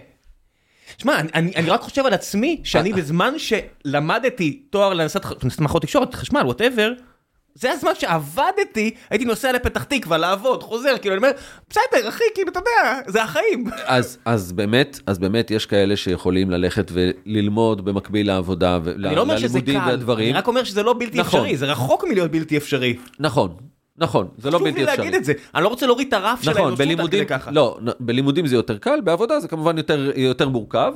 יותר מורכב, אפשר, עבודות סטודנט ודברים לא- כאלה. איזה עבודת סטודנט, אני אומר, בסופו של דבר, 25 שעות, יש לך עוד שתי שליש משרה, קצת פחות. למה שתי שליש? תעשה גם 40, אתה יודע, בסופו של דבר, אני לא... הח- החיים לא כאלה קלים, התרגלנו, נהיינו כאלה מפונקים, ואני אומר את זה, אתה יודע, אה, אומרים, הרבה אנשים אומרים לי, אה, איך אתה גם עושה פודקאסט, איך אתה עובד, איך אתה זה, משפחה, אני אומר, לא יודע, יש לי מלא שעות ביום, לא יודע מה איתכם, יש לי, יש, ברור שברגע שיש ילדים, ואתה מאוד רוצה להיות מעורב בחיים של ילדים, פה, בום, זה נהיה קשיח. ברור שאם אתה עובד משמרות, ויש לך תשע שעות, ואתה צריך לנסוע שעה לכל כיוון, זה נהיה קשיח. לרוב המוחלט של האנושות זה רק עניין של סידור הזמן. נכון, אבל בפועל זה לא, אבל אתה, אתה יכול להגיד את זה על כולם, ובפועל אתה רואה שרוב האנשים לא גם עובדים וגם לומדים וגם סבבה, אבל להם אין את התירוץ. למרות, שהם יכולים. כי פה יש נכון. כאילו איזשהו תירוץ מובנה שאנשים פשוט מקבלים אותו כעובדה ואני לא מקבל אותו. אתה צודק, ולכן באמת אנחנו רואים שיש באחוזים מסוימים של אנשים שעובדים במקביל ללימודים בכולל, אבל בסופו של דבר עדיין הוא יכול לעבוד חלקי, מוגבל, גם אף אחד לא באמת סופר לו את ה-25 שעות, הוא יכול גם, גם אם הוא יהיה 20, אף אחד לא באמת יבוא אליו ולמות על הראש, אבל, אבל זה המצב היום, זה ולכן... בעצם שאלה מה קורה בכולל, זאת אומרת בקשר לזה כל כך, זה אני גרתי ב... ב- אנשים חושבים תל אביב, אתה רחוק מהדבר הזה, אבל איפה שאני גרתי, שעברתי העיר לפני 15 שנה, היה לידי כולל באחד העם, ועוד ישיבה פה, ועוד, כן. הייתי מוקף ב- ביהודים דתיים, אבל הכולל הוא סגור, הוא נראה כמו מבצר כזה באחד העם בתל אביב, ואני לא יודע מה קורה בפנים. תיכנס. א', הם לא רצו שאני אכנס, שאני, אתה יודע, נורא הייתי תגיד סקרן תגיד לי מתי נלך ניכנס. בסדר, עכשיו זה כבר נראה לי, זה הרבה, יהיה לי הרבה יותר קל. אה, אבל שבפנים, איך מתייחסים, אתה יודע, בן אדם אומר, תקשיבו חבר'ה, מעניין אותי התורה הזה, קדוש, מעניין. אני נותן בראש חמש שעות ביום ללמוד זה מלא, כאילו, שאר הזמן בא לי להתפרנס. איך מסתכלים על זה בתוך הכולל? אז זהו, אז, אז, אז הסיפור, ואני חושב שזה חלק מה, מה, מה, מה, מהשינוי, אני חוזר למילה שינוי שדיברנו עליה בהתחלה, אה, שאנחנו מנסים לעשות, אבל, אבל, אבל רגע שנייה לפני זה, תן לי רגע, רצתי, רצתי, רגע, רצתי, רגע רצתי. תן לי לסיים רק את הסיפור של הגיוס. מה שקורה היום, אז חוק הגיוס שהיה אמור לעבור עכשיו, שבעצם ממשיך להסדיר את המצב הקיים, בעצם פגס פסל את החוק, ואז עושים כל מיני שינויים, ואמור להסדיר את המצב הקיים, ואז אגב, חלק מהשיחות בתוך חברה חרדית היה, רגע, אנחנו נחקק עוד פעם את החוק שנותן פטור לתלמודי ישיבה, בג"ץ עוד פעם יפסול את זה, רגע, אז צריך פסקת ההתגברות, רפורמה, בלאגנים, אה, חוק יסוד לימוד תורה שניסו להעביר, כל התהליכים וכל הדברים האלה. לא צופה שזה יכול, שיש סיכוי שבמדינת ישראל של אחרי 7 לאוקטובר, אה, הח- הח"כים החרדים והכנסת יעבירו חוק שנותן פטור גורף לחרדים מגיוס לצה"ל, אחרי הסיטואציה שראינו, בלי שזה, מה שנקרא, יקרע את החברה הישראלית. חבל על הזמן, אני תגיד, חושב שב- שאם הח"כים יעבירו חוק כזה, במתכונת הנוכחית שלו, אנשים יצאו לרחובות, ו- ויהיה פה מאוד מאוד אני, אני מאמין מורכב. שאתה צודק, אה, ומורכב פה תמיד, אני אומר, אם, אם החשיבה פה היא חשיבה ששוב, אני מאוד מבין אותה, של רצון לשמר תרבות ולפתח אותה ולהפוך אותה למהוללת וטובה וחי עם זה בשלום, כמו ספורטאים מצטיינים. נגיד מגבילים את זה, אבל לא כמו ספורטאים מצטיינים, אומרים, מדינה יהודית זה יותר מספורט, אז כפול 10 מכמות הספורטאים המצטיינים. כמה שהספורטאים מצטיינים, כפול 10 והשאר? חרדים מצטיינים. והשאר שהתגייסו. כן, אני אומר, ואתה, ואתה יכול, ואתה יכול, אתה, ואתה יכול אה, להבטיח להנהגה החרדית שהם יישארו חרדים? שהצבא יודע לקבל אותם כמו שהם, ושהם ישרתו אה? אם אתה שואל אותי, כן. אני לא חושב שצריך לגייס אותם. אני חושב שאנחנו צריכים למצוא פתרונות אחרים מאשר גיוס של כל כך הרבה אנשים, כשאני, לא יודע, אני, אני מרגיש הרבה פעמים שאנשים עושים את הדיון הזה, זה כאילו הם לא היו בצבא, ולא יודעים, ראו בעיניים שלהם, יש. כמה אבטלה סמויה, אה, כמה כן, חוסר אתה תוחלת נ- טוב, יש. אז עוד פעם, אז אתה נכנס פה רגע עכשיו לדיון שהחברה הישראלית, אגב, גם לא ניהלה אותו כמו שצריך, שיש בגדול שתי קצוות בדיון הזה. צד אחד, שמוביל לצורך העניין אה, עופר שלח, ו- ושהוביל את זה הרבה שנים, של מה שנקרא צבא קטן ומקצועי. צריך להפוך את הצבא לצבא מקצועי, לבטל את השירות חובה, או לצמצם אותו משמעותית, ודיון אחד. ודיון שני, מהצד השני, לא יודע בדיוק מהצד השני, שמוביל הרב שי פירון ותנועת פנימה, שמדברים על מתווה שירות לכולם. זאת אומרת, שכל אחד משרת, שירות יכול להיות גם בחקלאות, וגם בבית חולים, וגם. בהוראה, וגם בצבא, לא כולם צריכים להיות צבא ולא כולם צריכים להיות חיילים. זה מה שאני כל אומר, זה אחד פנטסטי. נותן איזושהי תקופת זמן שבו הוא משרת, וגם בתוך זה, אז אתה אומר, אז יש קבוצה שהיא משרתת כלומדי תורה וכ... לא, לא, לא, לא, לא, לא, לא, אני לא, לא. משר... אני לא משרת, לא משרת כשחקן שח מקצועי, כמו שאני לא משרת כלומד לא, תורה מקצועי. לא, אתה, אתה... אני אתה... מקבל פטור, כי החברה אתה מקבל חושב, פטור, נכון, חושבת אתה... שיש הזדמנות למצוינים. מצוין. זה כמו שעופר אומר, עופר שלח תמיד אומר, אה, אה, ספורט לאלופים וספורט לאלפים. אז אני אומר, מי שהוא אלוף, מצוין. מגיע לו. עד, עד, בדיוק. יש קבוצה שאתה אומר, אוקיי, הם יישארו וילמדו תורה, חלק יהיו בבריאות, בחינוך, בחקלאות, בבנייה, ב- ב- וחלק יהיו לוחמים, ו, ו, וכל החבר, חלקי החברה הישראלית, יהודים, חרדים, ערבים וחילונים, כולם ישרתו, ייתנו משהו למדינה, כל אחד נותן משהו, ולא כולם בדיוק ייתנו את אותו דבר, לא כמו שווה... שעכשיו לא נותנים. אה, ג'ובניק לחייל, ל- ל- לחייל לוחם, ו- ואתה לא שווה מי שיעבוד כ- בשירות לאומי אה, אה, בחינוך למי שיהיה לוחם, וזה בסדר. זה משהו שאנחנו כנראה יודעים לחיות איתו. הדיון, הדיון של צבא מקצועי, לא, לא. להערכתי- בסוף, בסוף, בסוף, אין לנו מה להיכנס לזה. אלי פלי שעובד עם אה, פלי, עופר, סליחה, פלי, שעובד עם עופר אה, על כל מיני דברים, אולי הוא ירצה לדבר על זה, והוא יגיע עוד איזה שבועיים לפוד, אני אדבר איתו על זה. אני אומר, יש פה את הדבר שאני יכול להסכים עליו, שאני חושב שהרבה יכולים להסכים עליו, של הפתרון שאתה מנית של, אה, ש- ש- לא מנית, שציינת, של שי פירון, נשמע לי אחלה, למה זה מחלוקת? אחלה. אני אסביר לך למה זה מחלוקת. ו... כי אתה אומר, העניין של להבטיח חרדיות? א', להבטיח חרדיות, וב', אני אגיד לך רגע משהו ש... שאני עובד עליו מאוד מאוד משמעותי בזמן האחרון, גם עם שי פירון, נפגשתי איתו, היה עורך של הספר שלי, כן? אני מאוד אוהב ומעריך את האיש הזה, אמ, וממש נפגשנו על זה גם השבוע. הסיפור של גיוס חרדים, אנחנו יכולים להמשיך לנהל פה את הדיון, רגע, צריך ככה, צריך ככה. זה אחלה דיון, ואנחנו מנהלים אותו כבר עשרות שנים, אבל, אבל בשטח לא קורה כלום. והגיע הזמן, וזה בדיוק כמו שהתחלתי להגיד מקודם, חוק הגיוס כמו שהוא עובר לא יעבור, המלחמה דורשת עוד אנשים, צבא מקצועי גם נופל, בסדר? הסיטואציה שונה, המצב הפוליטי הולך להשתנות. בתוך הוואקום הזה כרגע, הכל נשאר בדיונים תיאורטיים, פוליטיים, מדיניות. בשטח, אנחנו לא נכשלנו עד היום בניסיון לגייס חרדים לצה"ל או לשירות. כי המודלים האלה קיימים היום בשטח, יש מסלולים לחרדים, יותר טובים, פחות טובים, סבבה.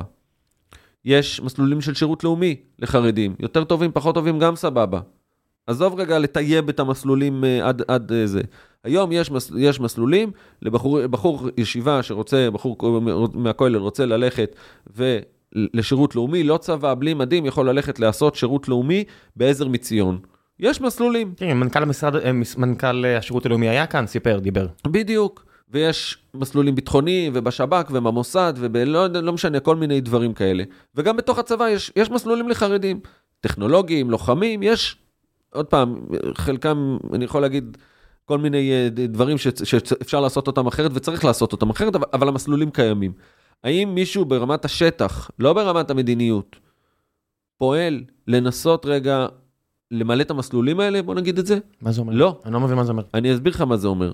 זה אומר שאנחנו, נדבר עוד רגע על תעסוקה ככל שישאר לנו הזמן, והייטק אה, בשביל זה. באנו, כן.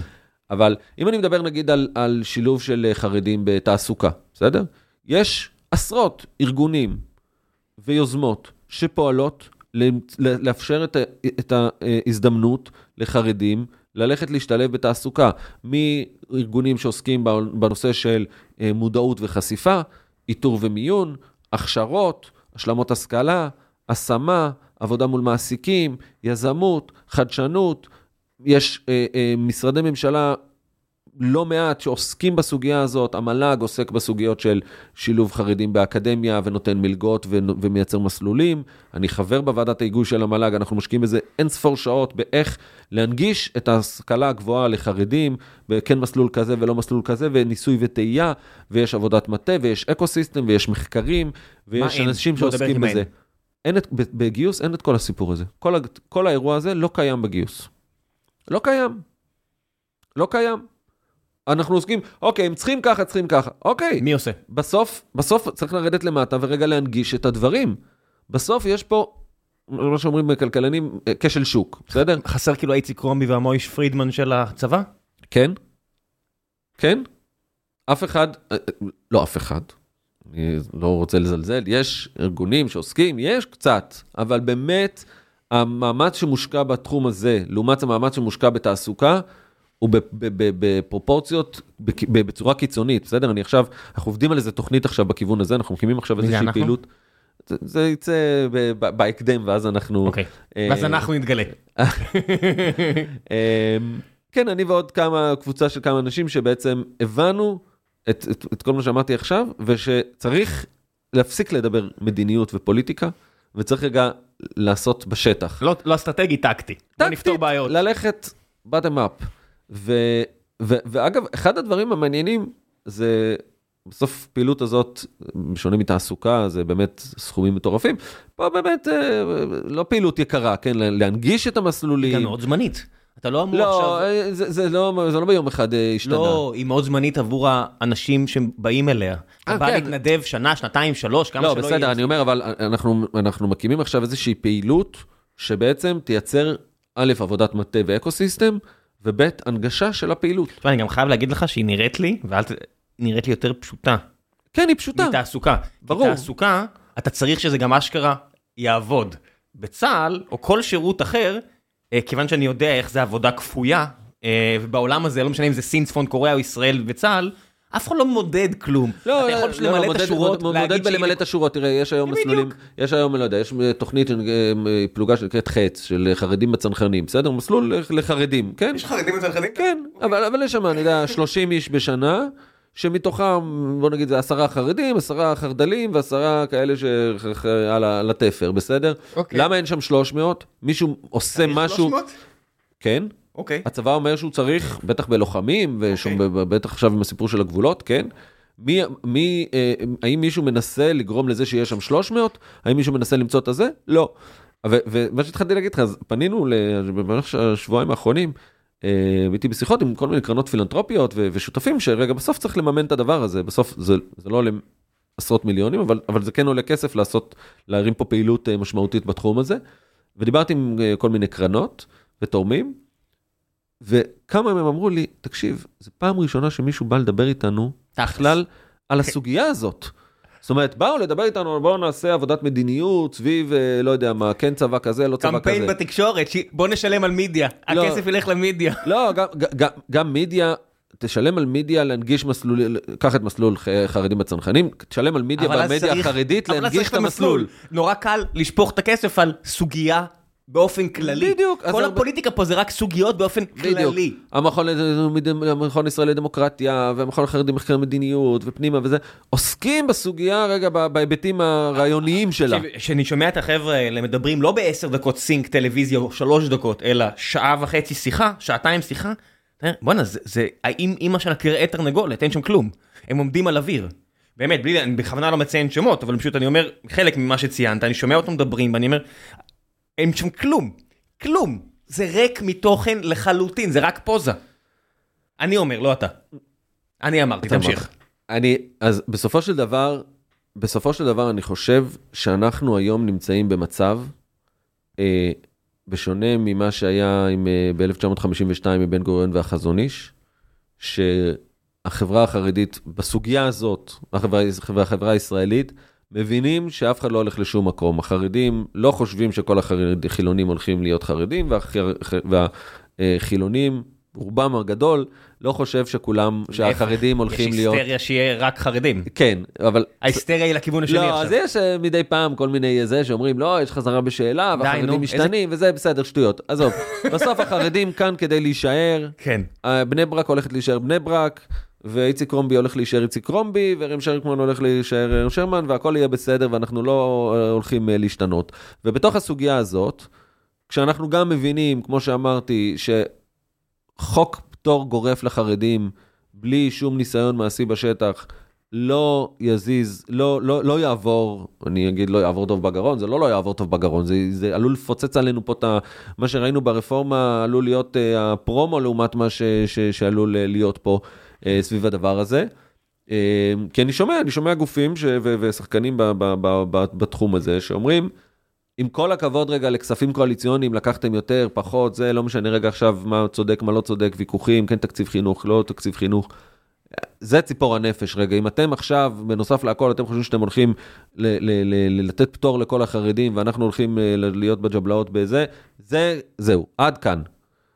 ו- ו- ו- וזה בדיוק הזמן, וזה בדיוק המקום, ש- שאנשים כמו, כמוני ואחרים, אה, מבינים שצריך לעשות עבודה בשטח. זה מתחבר לעולם התעסוקה? זאת אומרת, אם אתה... זה בוודאי מתחבר מה... לעולם התעסוקה. מה? בוודאי זה מתחבר אוקיי, לעולם כי זה התעסוקה. מה שרציתי לשאול, כי, כי חלק מהעניין, אם אתה מביא בן אדם למסגרת, ואתה אומר לו, תקשיב, אתה עדיין חרדי, תסתכל, עשית פה עכשיו אה, שירות בבית אה, חולים, שירות במשטרה, שירות בצבא, לא משנה איפה, ברור. ונשארת חרדי, אז בוא עכשיו תעשה שירות באמדוקס ותראה שאתה עדיין חרדי. ברור, ברור, קח את סיפור, השירות לאומי אה, טכנולוגי, שזה מסלול שלצורך העניין התחיל לפני אה, כמה שנים, אה, שבו לוקחים צעירים חרדים, אומרים להם בואו אנחנו נעשה לכם הכשרה טכנולוגית, הכשרה מקצועית, של בערך שמונה חודשים או משהו כזה, מתחילים אנגלית, מתמטיקה, הכשרה יחסית בסיסית, ואחרי זה אתם תעבדו כמפתחים או בודקי תוכנה, לא, לא, לא תמיד הכי זה,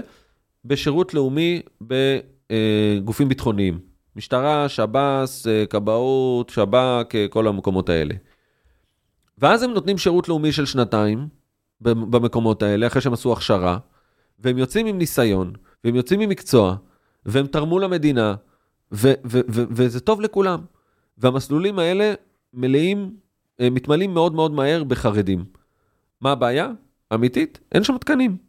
אין מספיק תקנים במקומות אתה יודע שאני האלה. רוצה לקחת את זה עכשיו לעניין התעסוקה, שכשאתה ומויש וכל החבר'ה הטובים האלה יצאו לדבר הזה, לפני שנה וחצי, שנתיים, העולם היה שונה. העולם היה שונה גם מבחינת אה, מקומה של ישראל ועתידה, מבחינת כמות העבודה בתחום הזה, וגם, אה, אתה יודע, אני לא רוצה להיות אלארמיסט פה, אבל החשיבות של אה, עבודות, אה, בדיקות, אה, כתיבת קוד גרידה וכאלה, בעולם ירדה. שבו יש AI, הולך ומשתנה. ו... ואני אומר, אני לא בטוח שהבעיה של תקנים תהיה רק בשירותים הציבוריים. אני חושב שיש פה בעיה של תקנים, ואני מעביר אותנו עכשיו לעולם התעסוקה, כי אתה בסוף מכשיר הרבה אנשים, ואז הם מגיעים למצב שלא בהכרח יש עבודה, כי העולם השתנה. ובעוצמה. כן, אז תראה, אני אתן לך באמת אה, דוגמה, אה, יש לנו תוכנית שנקראת אה, מיגו. זה התוכנית שלכם. נכון, תוכנית דגל.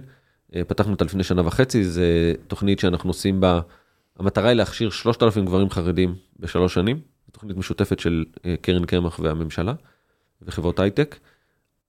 אנחנו עושים תהליך איתור ומיון מאוד מאוד יסודי ומשמעותי. לוקחים בערך אחד לכל עשרה אנשים שנרשם. עושים אחרי זה תהליך הכשרה של שנה וחצי, חמישה ימים בשבוע, שמונה שעות ביום, מאוד אינטנסיבי, עובד גם אנגלית, מתמטיקה, פיתוח תוכנה במסלולים של הנדסאים וטכנאים, גם עושה bootcamp של שלושה חודשים בסוף, פרקטי עם חברות הייטק, גם עובדים על המיומנויות הרכות, ניהול זמן, עבודה בצוות, פתרון בעיות, למידה עצמית, ממש נותנים מעטפת שלמה, היכרות עם עולם ההייטק, הכנה לעבודה בעולם ההייטק, מתרגלים, איך עושים weekly ו daily, וממש עובדים. ופתחנו את המסלול לפני שנה וחצי, יש לנו נכון להיום 360 ומשהו תלמידים בשלושת המחזורים. ובאמת, לפני בוא נגיד שנה וחצי, שנתיים, כשיצאנו לדרך, העולם באמת היה במקום אחר, גם עולמות AI, אבל גם היקף הביקושים, כן, כל היום הדבר הכי קשה שהיה פה וה- והדבר הכי משמעותי שהיה זה החוסר עובדים. בכוח אדם, למצוא עובדים, למצוא דיברו על עובדים, כולם להביא דיברו. עובדים מהודו. כן, להביא, להביא עובדים מהודו ולהביא עובדים אה, זרים מ... מ... בקיצור, ז, זאת הייתה הסוגיה לפני שנתיים. העולם התהפך מהבחינה הזאת ב-180 מעלות. כרגע אנחנו באמת בסוגיה ש, שחברות אה, מצמצמות ו- ומפטרות והכול. אה, גם, גם בגלל, אה, בסדר, תופעות מקרו-כלכליות ו- ו- ורפורמה ומשבר בהייטק ועכשיו מלחמה ואלף ואחת סיבות והכול. אבל בסוף כשאנחנו מסתכלים על המגמות, אנחנו רואים שהמגמות, המגמות משתנות, וזה, וזה עולה ויורד, הניסיון מראה שעזוב רגע את סיפור ה-AI, שהוא סיפור יותר טכני בעיניי. לא, הוא משפיע לא... הוא משפיע על סוג העובדים שצריך, אבל כמות. העובדים שצריך בסופו של דבר, כשאתה מסתכל 30 שנה אחורה, כמות העובדים שצריך במקצועות טכנולוגיים, עם ידע טכנולוגי, הולכים ו... הולך וגדל Software is eating the world, one way or another, זה מה שקורה. אקספוננציאלית. כן. אז לכן אני, לכן אני רגוע מזה שיש יותר ויותר ביקוש, ו... ותמיד יהיה ביקוש, נכון? עכשיו אנחנו באיזה פיק של חוסר ביקוש, אני לא חושב. שמה? לצערי, אני חושב שהולכת להיות שנה עוד יותר קשה ממה שאנשים חושבים. יכול להיות ש... בסדר, אז זה ייקח אני אומר, שנה. זה לא- זה לא פיק.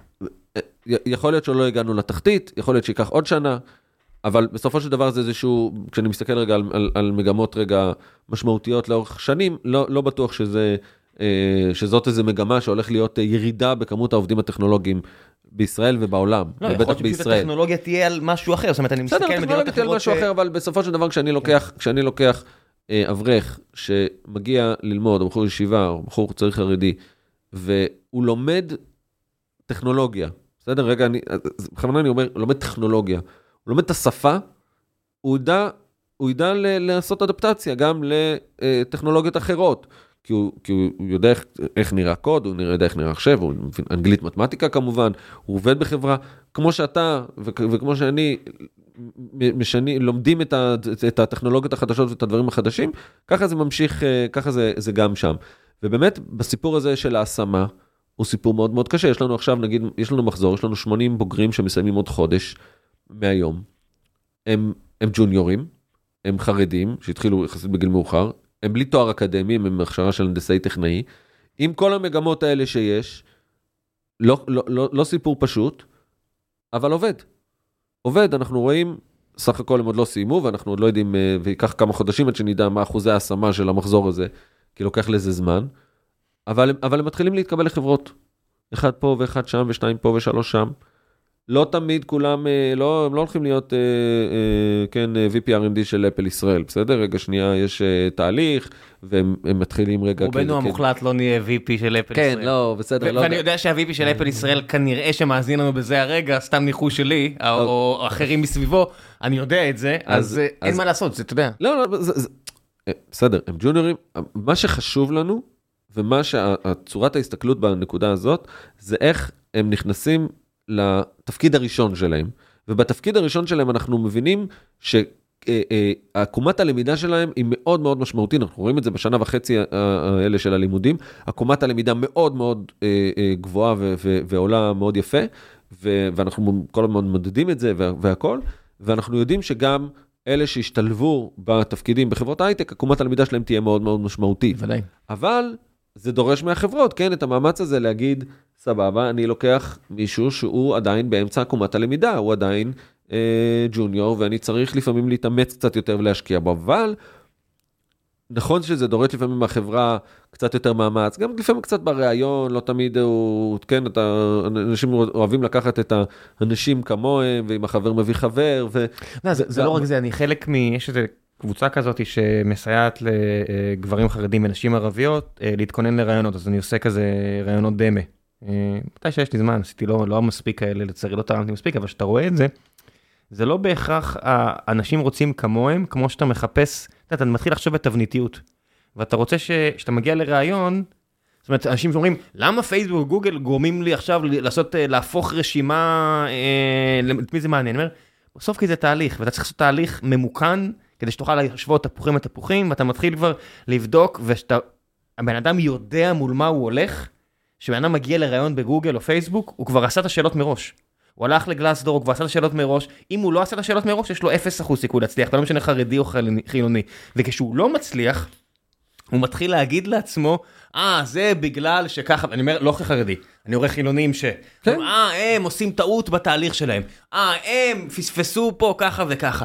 והנקודה היא שהתהליכים, בגלל שהתעשייה כבר בוגרת יותר, זה לא אומר את זה לחיוב, אבל אתה יודע, שאתה בוגר זה לא בהכרח דברים. כן. נהיים חיובים. התהליכים נהיים כל כך כבר אה, ממוכנים, יודע, כל אחד כבר ראיין מאות אנשים, הוא כבר מחפש את הדברים הנורא הוא ספציפיים. יודע מה לשאול ויודע מה הם... כן, מה אז זה לא- כבר לא בהכרח דומה לו, זאת אומרת, אתה תראה אנשים ש... אה, לא יודע, אצלנו, אה, אישה טרנסית בארצות הברית, ילדה, ילדה, אבל בת 22 טרנסית בארצות הברית, כאילו באיזה מדינה שם, היא כל כך שונה ממני מכל כך הרבה דברים, אבל עבור הראיון היא שאנחנו תדע עושים לה... לעשות אה, copy exact. עזוב, היא, היא תעשה, היא עוברת את הרעיון, היא עברה את הרעיון אצלנו בקלות לעומת גבר חרדי שלמד ועשה ועשה.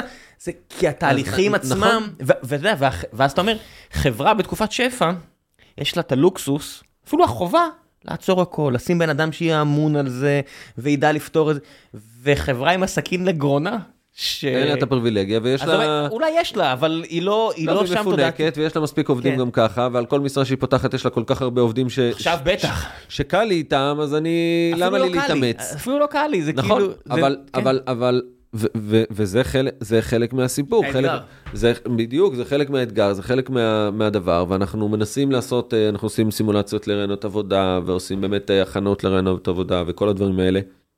מנסים אה, לתת כמה שאפשר.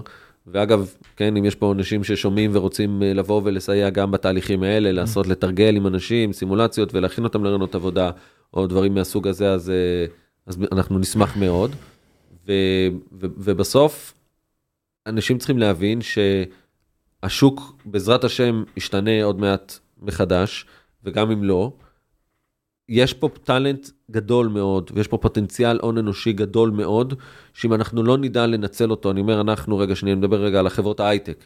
אם החברות ההייטק לא ידעו לנצל אותו ולא ידעו לנצל במובן החיובי, כן? אה, ולעשות את ה... לפעמים את ה extra mile הזה רגע, בלהתאמץ טיפה יותר בריאיון, בלהתאמץ טיפה יותר בהכשרה, אז אנחנו מפספסים פה, ו- ובסוף זה מה שמפתח, זה, זה מה שיפתח פה את, ה- את השוק, כי מה, ש- מה שפיתח את ההייטק הישראלי זה הטאלנט. זה לא אה, שום דבר אחר, זו סיבה שכל החברות אה, שאפל פותח פה אה, מרכז פיתוח, כי יש פה טאלנט איכותי. ואם אם, אם החרדים, בקצב הגידול של החרדים, אני מסתכל, בוא, זה לא רחוק, 10 שנים מהיום, 15 שנים מהיום, אחוז החרדים משוק העבודה הוא, הוא הולך וגדל. אנחנו מדברים היום על אה, חרדים מ-12% מהאוכלוסייה, אנחנו עם קצב גידול מאוד מאוד גדול. אתה לא באמת תוכל לפתח פה תעשייה גדולה כשיש לך חלק כל כך גדול שהוא לא, שהוא, כן, שהוא לא מ- חלק, כי, מצד כי, שני, כי אני לא בטוח הטאלנט... שיהיה אפשר לסגור פערים ב- בכמה חודשים. כשמסתכל למשל על, על חלקים שלמים בכלכלה המודרנית שמדינת ישראל מפספסת, כי אין לה את הגישה לכוח אדם, רגולציה, כסף. זאת אומרת, מה עשה פה תוכנה? אנשים, חשיפה לכסף וכל מיני יכולות תרבותיות כאלה ואחרות, שיתוף פעולה, יכולת להיכשל וכו'. אבל יושב פה אביב וולף, מקים מפעל אה, רימילק, זה אפילו מדבר עם חרדים, זה עניין, עניין כשרות של החלב, אבל אין את הפס יצור פה. למה? כי רגולציה, כי אין מי שיעבוד, כי אנשים לא רוצים לעבוד במשהו, אתה יודע, קצת שונה מזה. יזם אה, ביוטק אחר, הקים חברה, גייס מאות מיליונים, אומר לי, אני רוצה לעשות משהו למען הציבוריות, הולך ומדבר עם, עם אנשים והכל שאני עוזר לו, מחבר, אני אומר, אבל אשכרה להקים פס יצור, מפעל, תפן, אתה יודע, ציונות של פעם, כדי לפתוח עוד אפשרויות, כי אנחנו שם, שמנו פה כמדינה, בכוונה או לא בכוונה, המון ביצים בסל אחד, ואני אישית מסתכל ואני אומר, בואנה, זה לא, זה, יש סבירות גדולה מאפס, שווב הולך להיות בעייתי מאוד, והרבה מהביצים שלנו הם שם. אז א', אה, נכון, אתה שואל פה עכשיו... deep tech, אתה יודע, נשאר מיותם, זאת אומרת, אנחנו לא הגדלנו את כמות האנשים שהם ב deep tech, אין, המחלקות להנדסת חשמל לא גדלו בצורה ניכרת, אין לנו את ה... זה, אין את התקנים, אין את האקדמיה לא קיבלה את מה שהיא צריכה והחברות פה לא היו, אז אתה יודע, הרבה אנשים יוצאים החוצה. אה, ביולוגיה לא קיבל, כימיה לא קיבל, אתה יודע, אנחנו נשארנו, שמנו כחברה המון ביצים בסל אחד, והיה לנו מזל. היה לנו הרבה מזל גם. אז, אז, אז נכון, וזה דיון רגע עד כמה נכון ל- ל- ל- להתמקד רק בהייטק. אני אגיד, אנחנו, הפעילות שלנו לקידום הייטק, אתה יודע, זה פעילות כזה שהיא מאוד uh, משמעותית, ואני גם, אני גם שנייה אסביר למה, אני חושב גם שהיא מאוד משמעותית, ולמה חשוב מאוד לקדם אותה, אבל היא חלק מסל שלם של פתרונות ושל כלים והזדמנויות שאנחנו נותנים בעולמות של הכשרה.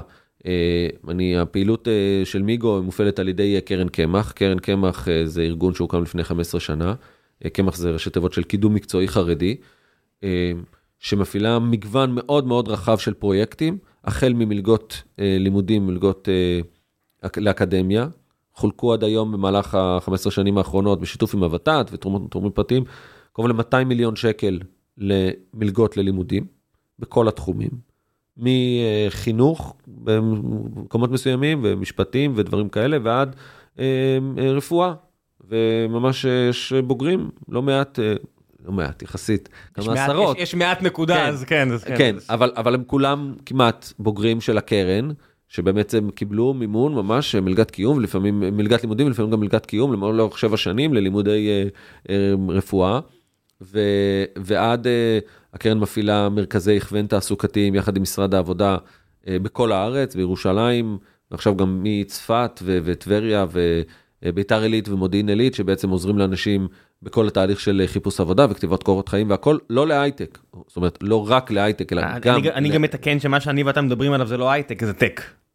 כן, אנחנו לא מדברים על נכון. הייטק כמו שאני לא עושה הייטק, נכון. אני תמיד אומר אני בטק. נכון, אז, אז, אז אה, ב, אוקיי, אז בטק, אה, ועושה הכשרות לגרפיקאים ולהנדסי בניין ולנהגי אוטובוס ולמדריכי טיולים ולבאמת הרבה מאוד דברים, ומפעילה מרכזי חדשנות בארץ, יש את אה, ביזמקס בירושלים, ומפעילה תוכנית לקידום מוביליות תעסוקתית לנשים חרדיות. התקלקל לי התנור.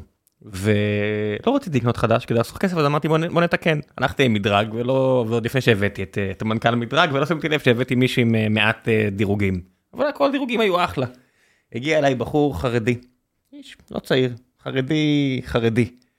הוא קצת מסתבך והכל ואני אומר לו הכל אה, טוב אה?" מר מומחה כאילו אדוני הוא עושה האמת שמע עשיתי את ההסבה הזאתי השנה את הדגם הזה אני עדיין לא מכיר תן לי קצת זמן אני על זה. זרמתי איתו הכל הכל בסדר בסוף אתה יודע. תיקן תנור את- עובד. לא, הגיע אפילו פעמיים, כאילו הבן אדם כאילו לא הרוויח עליי מה שנקרא, רק ההסתובבות והכל, אבל אתה רואה בן אדם, הצעתי לו קפה, אמרתי בוא תדבר איתי קצת, מה מה קורה פה? תקשיב, אני צריך להתפרנס, אין, העולם האמיתי, הכל מתייקר, אני צריך להתפרנס, למדתי לתקן תנורים. אמרתי בואנה, גאדם, המציאות. אה, אחלה. לא, ברור- אחלה ברור בעולם. שאחלה, אני אומר, אבל המציאות, איזה קשה זה, אתה יודע, אני רק מוריד את הכובע עם בן אדם, שהיה צריך לעשות משהו שהוא כל כך שונה נכון, אז מ- אנשים, אנשים באמת, אנשים באמת אה, אה, מבינים ורואים שאין סתירה, וזה מה שאמרתי בהתחלה, בין אורח חיים רוחני לאורח חיים כלכלי. אתה יכול לעשות גם וגם. זה קשה, זה מורכב. קשה לחרדי היום ללכת לאקדמיה ולשמור על הזהות שלו, כשהוא מרגיש שהזהות שלו מותקפת מכל עבר. מה זה מרגיש? היא מותקפת. היא מותקפת, בסדר. לא, אני, אני, היא- אני, היא מותקפת. אני, אני בא לקראת, אני אומר, היא, היא אה, מותקפת, כן, זה לא הרגשה. היא, היא מותקפת. אני, אני אה, אספר לך, לא מדבר על בחור צעיר בן 18 שמגיע שעוד הזהות שלו אה, עוד לא כל כך איזה. אבא שלי, שהוא בן 67 עוד רגע, אה, שיהיה בריא, אמן, והוא עשה את ה... הוא עשה דוקטורט בקרימינולוגיה באוניברסיטת חיפה לפני סך הכל לא הרבה שנים. ובתוך ה, הסיפור הזה, והוא למד שם, לא משנה, גם עבודה סוציאלית, ובקיצור, והחוויות שהוא סיפר לי כבן אדם חרדי, שכבר סבא לנכדים, כן? איש מה- מבוגר, בוא נתחיל איש לפני מבוגר- חרדי, איש מבוגר, איש כן. מבוגר שהזהות לא, והזהות שלו יצוקה בסלע, והוא בן אדם גם מאוד חזק כזה, ו- ולא לא אחד שזז ברוח מכל זה. שאיך הזהות שלו הייתה מותקפת כחרדי. אתה יכול לתת דוגמאות? לספר? אני- לא, לא, לא, לאו דווקא רוצה, הייתי רוצה להיכנס רגע לאיזה דוגמאות אבל מאוד אז אם זה לא הדוגמאות שלו, מאוד אז- ספציפיות, אבל... למי שלא מבין מהצד, כי אתה יודע, נורא קשה להיות אמפתי כשמדברים אה, למאזין, אני אומר, המאזין הממוצע, מי שלא מבין בדיוק על מה מדובר, אם אתה יכול לתת לו דוגמאות של אבא שלך, כי זה פרטי שלכם, אבל דוגמאות למה זה אומר באופן כללי, אבל בכל זאת את- את- ספציפי. אתה יודע. מה, אני אני כן אכנס רגע דו- דווקא לנקודה, אני חושב שהיא היא לא מייצגת, כי היא מאוד מאוד, לא יודע אם מאוד, אבל קיצונית רגע ב- ב- ב- בנישה שלה, אבל בסופו של דבר היא כן, היא כן יכולה גם, גם להס, ל- להסביר. תראה, אה, אה, במסגרת אה, לימודים של אבא שלי, שעשה, יש לו תואר ראשון ושני בעבודה סוציאלית, ותואר ראשון ושני בקרימינולוגיה, ותואר בפסיכולוגיה, ודוקטורט. בסדר? עשה מסלול. ובין היתר התעסק גם, הוא התעסק עם, גם עם הת- התמכרויות וגם התמכרויות למין. בסדר? בן אדם חרדי ולכל דבר אה, מקפיד שלוש תפילות ביום, אה, הרבה- בוא נגיד הרבה יותר אה, אדוק וחרדי אפילו ממני בזה שלו. ו, ובין היתר, אתה יודע, בסוגיות האלה, כן, יש סוגיות של להט"בים, ויש יש הרבה מאוד סוגיות. התמכרויות למין יש גם בחברה החרדית, אני רואה כן, את כן, כמות כן, כן, ההתמכרויות מתעסק- לאתרי פורנו כן, והכל, כן, זה כן, זה לא משהו כן, שלי שאתה ככה- חייב לצאת מהקהילה בשביל לטפל, כן? אבא שלי, אני חושב, לדעתי, המומחה אולי היחיד בעולם לתחום הזה ספציפית. של חרדים. שמכורים ל... כן, כן. זה- ש- זה בעיה, זאת אומרת, ש- בעיה. שיתעסק עם זה, כן. אני- אני אומר- אני אומר זה בעיה כי אנשים מגדירים, אומרים זה קשה לי לתפקד, זה כבר פוגע בי, זאת כן. אומרת זה ממש התמכרויות כן, קשות. לא, לא, לא, לא, לא, לא נעים להגיד, לא נעים להגיד, אה, אבל יש אה, אמירה אצל אנשי מקצוע, לא יודע כמה היא מבוססת, אבל היא בחלקה לפחות מבוססת, שפדופיליה, בעולם, פדופיליה זה מחלה של יהודים, מה זה? זה מחלה של יהודים, ואצל, ואצל יהודים אומרים שפדופיליה זה מחלה של חרדים. זה לא אה, קצת אנטישמי מה שאמרת? זה קצת אנטישמי, אמרתי, כן. כי... לא, אבל, אבל הסטטיסטיקות מראות שמה, אני לא... ש, שיש אצל... אה, מה בן אדם, כל הכנסייה כן, הקתולית כן. מלאה ב- כן, אבל לא, אבל במקרים לא. של פדופיליה, מה אתה מדבר? לא, לא, אבל לא רק. מה, מה, מה, מה לא, הדבר יש- הזה? עזוב, לקחתי אותנו למקום לא נכון, בוא נחזור לסיפור. כן. אז, אז בסופו של דבר, בסופו של דבר, אני אומר כ... כבן אדם אה, חרדי, כן, ש, שעוסק בתחום הזה.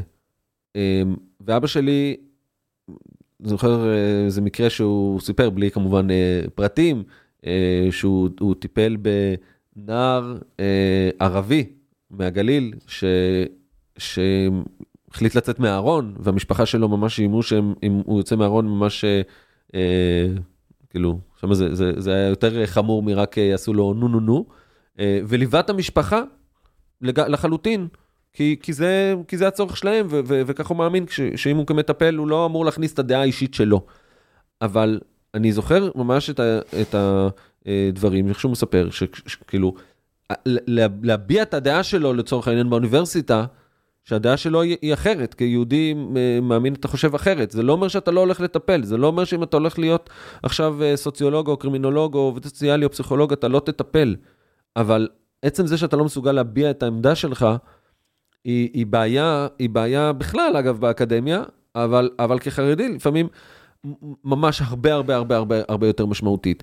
והדברים האלה, הדברים האלה באים לידי ביטוי, אגב, לא רק, לא רק במקומות האלה, הם באים לידי ביטוי הרבה פעמים גם, אפילו בעולם העבודה הרגיל. בעולם העבודה אנחנו רגילים אה, להסתכל על... אה, אנחנו רגילים להסתכל רגע על, על השיחות אה, מסדרון ועל השיחות שקורות בעולם העבודה, איך הן מתנהלות, לעומת איך, מה קורה ב, אה, בארצות הברית לדוגמה.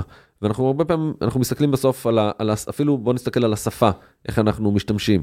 אה, בארצות הברית אנחנו אומרים, יש לנו society ויש לנו company. וזה זה, זה, זה מוגדר שזה שונה. בישראל אנחנו חברה. אנחנו חברת אפל ואנחנו חברה חרדית, וזה זה הכל מעורבב באיזה מישמש אחד גדול. ואני אני רואה את זה על עצמי, טוב, אני עוסק בתחום הזה, אז הרבה פעמים זה, זה, זה יותר אה, מוגדר, אבל אתה אתה מגיע לפגישות, ישראל לא סטרילית, ממש ממש היא לא לא סטרילית. סטרילית, אני, אני זוכר, אני זוכר, אני אומר לך, אה, 15 שנים אחורה, אה, אני בעצמי מתכנת, ועבדתי בסטארט-אפים, ועבדתי בחברות, והייתי, וכמעט כל פגישה, או הרבה מאוד מהפגישות שהיו לי, פגישות מקצועיות, על תכנון של מערכות, על מכירות של טכנולוגיות, לא משנה, כל מיני דברים מה, מהעולמות האלה לגמרי. ואתה מגיע לפגישה כחרדי, וחצי פגישה מדברים איתך רגע על חרדים, והחרדים ככה, ולא יודע, מי זה עכשיו כספים קואליציוניים, ואחרי זה זה... מה? והשיחות נפתחות הרבה פעמים, ישר, ישר, ישר, השיחות נמשכות רגע ל- ל- ליחסי חרדים חילונים, או לכל מיני דברים אקטואליים שעומדים על סדר היום, ומתחילים לשאול אותך רגע, ומה אתה חושב על זה, ומה אתה חושב על זה, ו- בתור נציג העדה, אתה רוצה להגיב? אתה רוצה לגנות? בדיוק. אה, נציג הזה.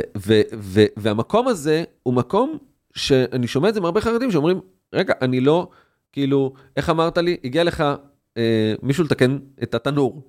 אבל, אבל זה היה מעניין לך, ואמרת לו, רגע, בוא, בוא, בוא נדבר על זה. כן. עכשיו, זה לגיטימי, זה לא, לגיטימי אם לך. אולי הוא רוצה, בוודאי.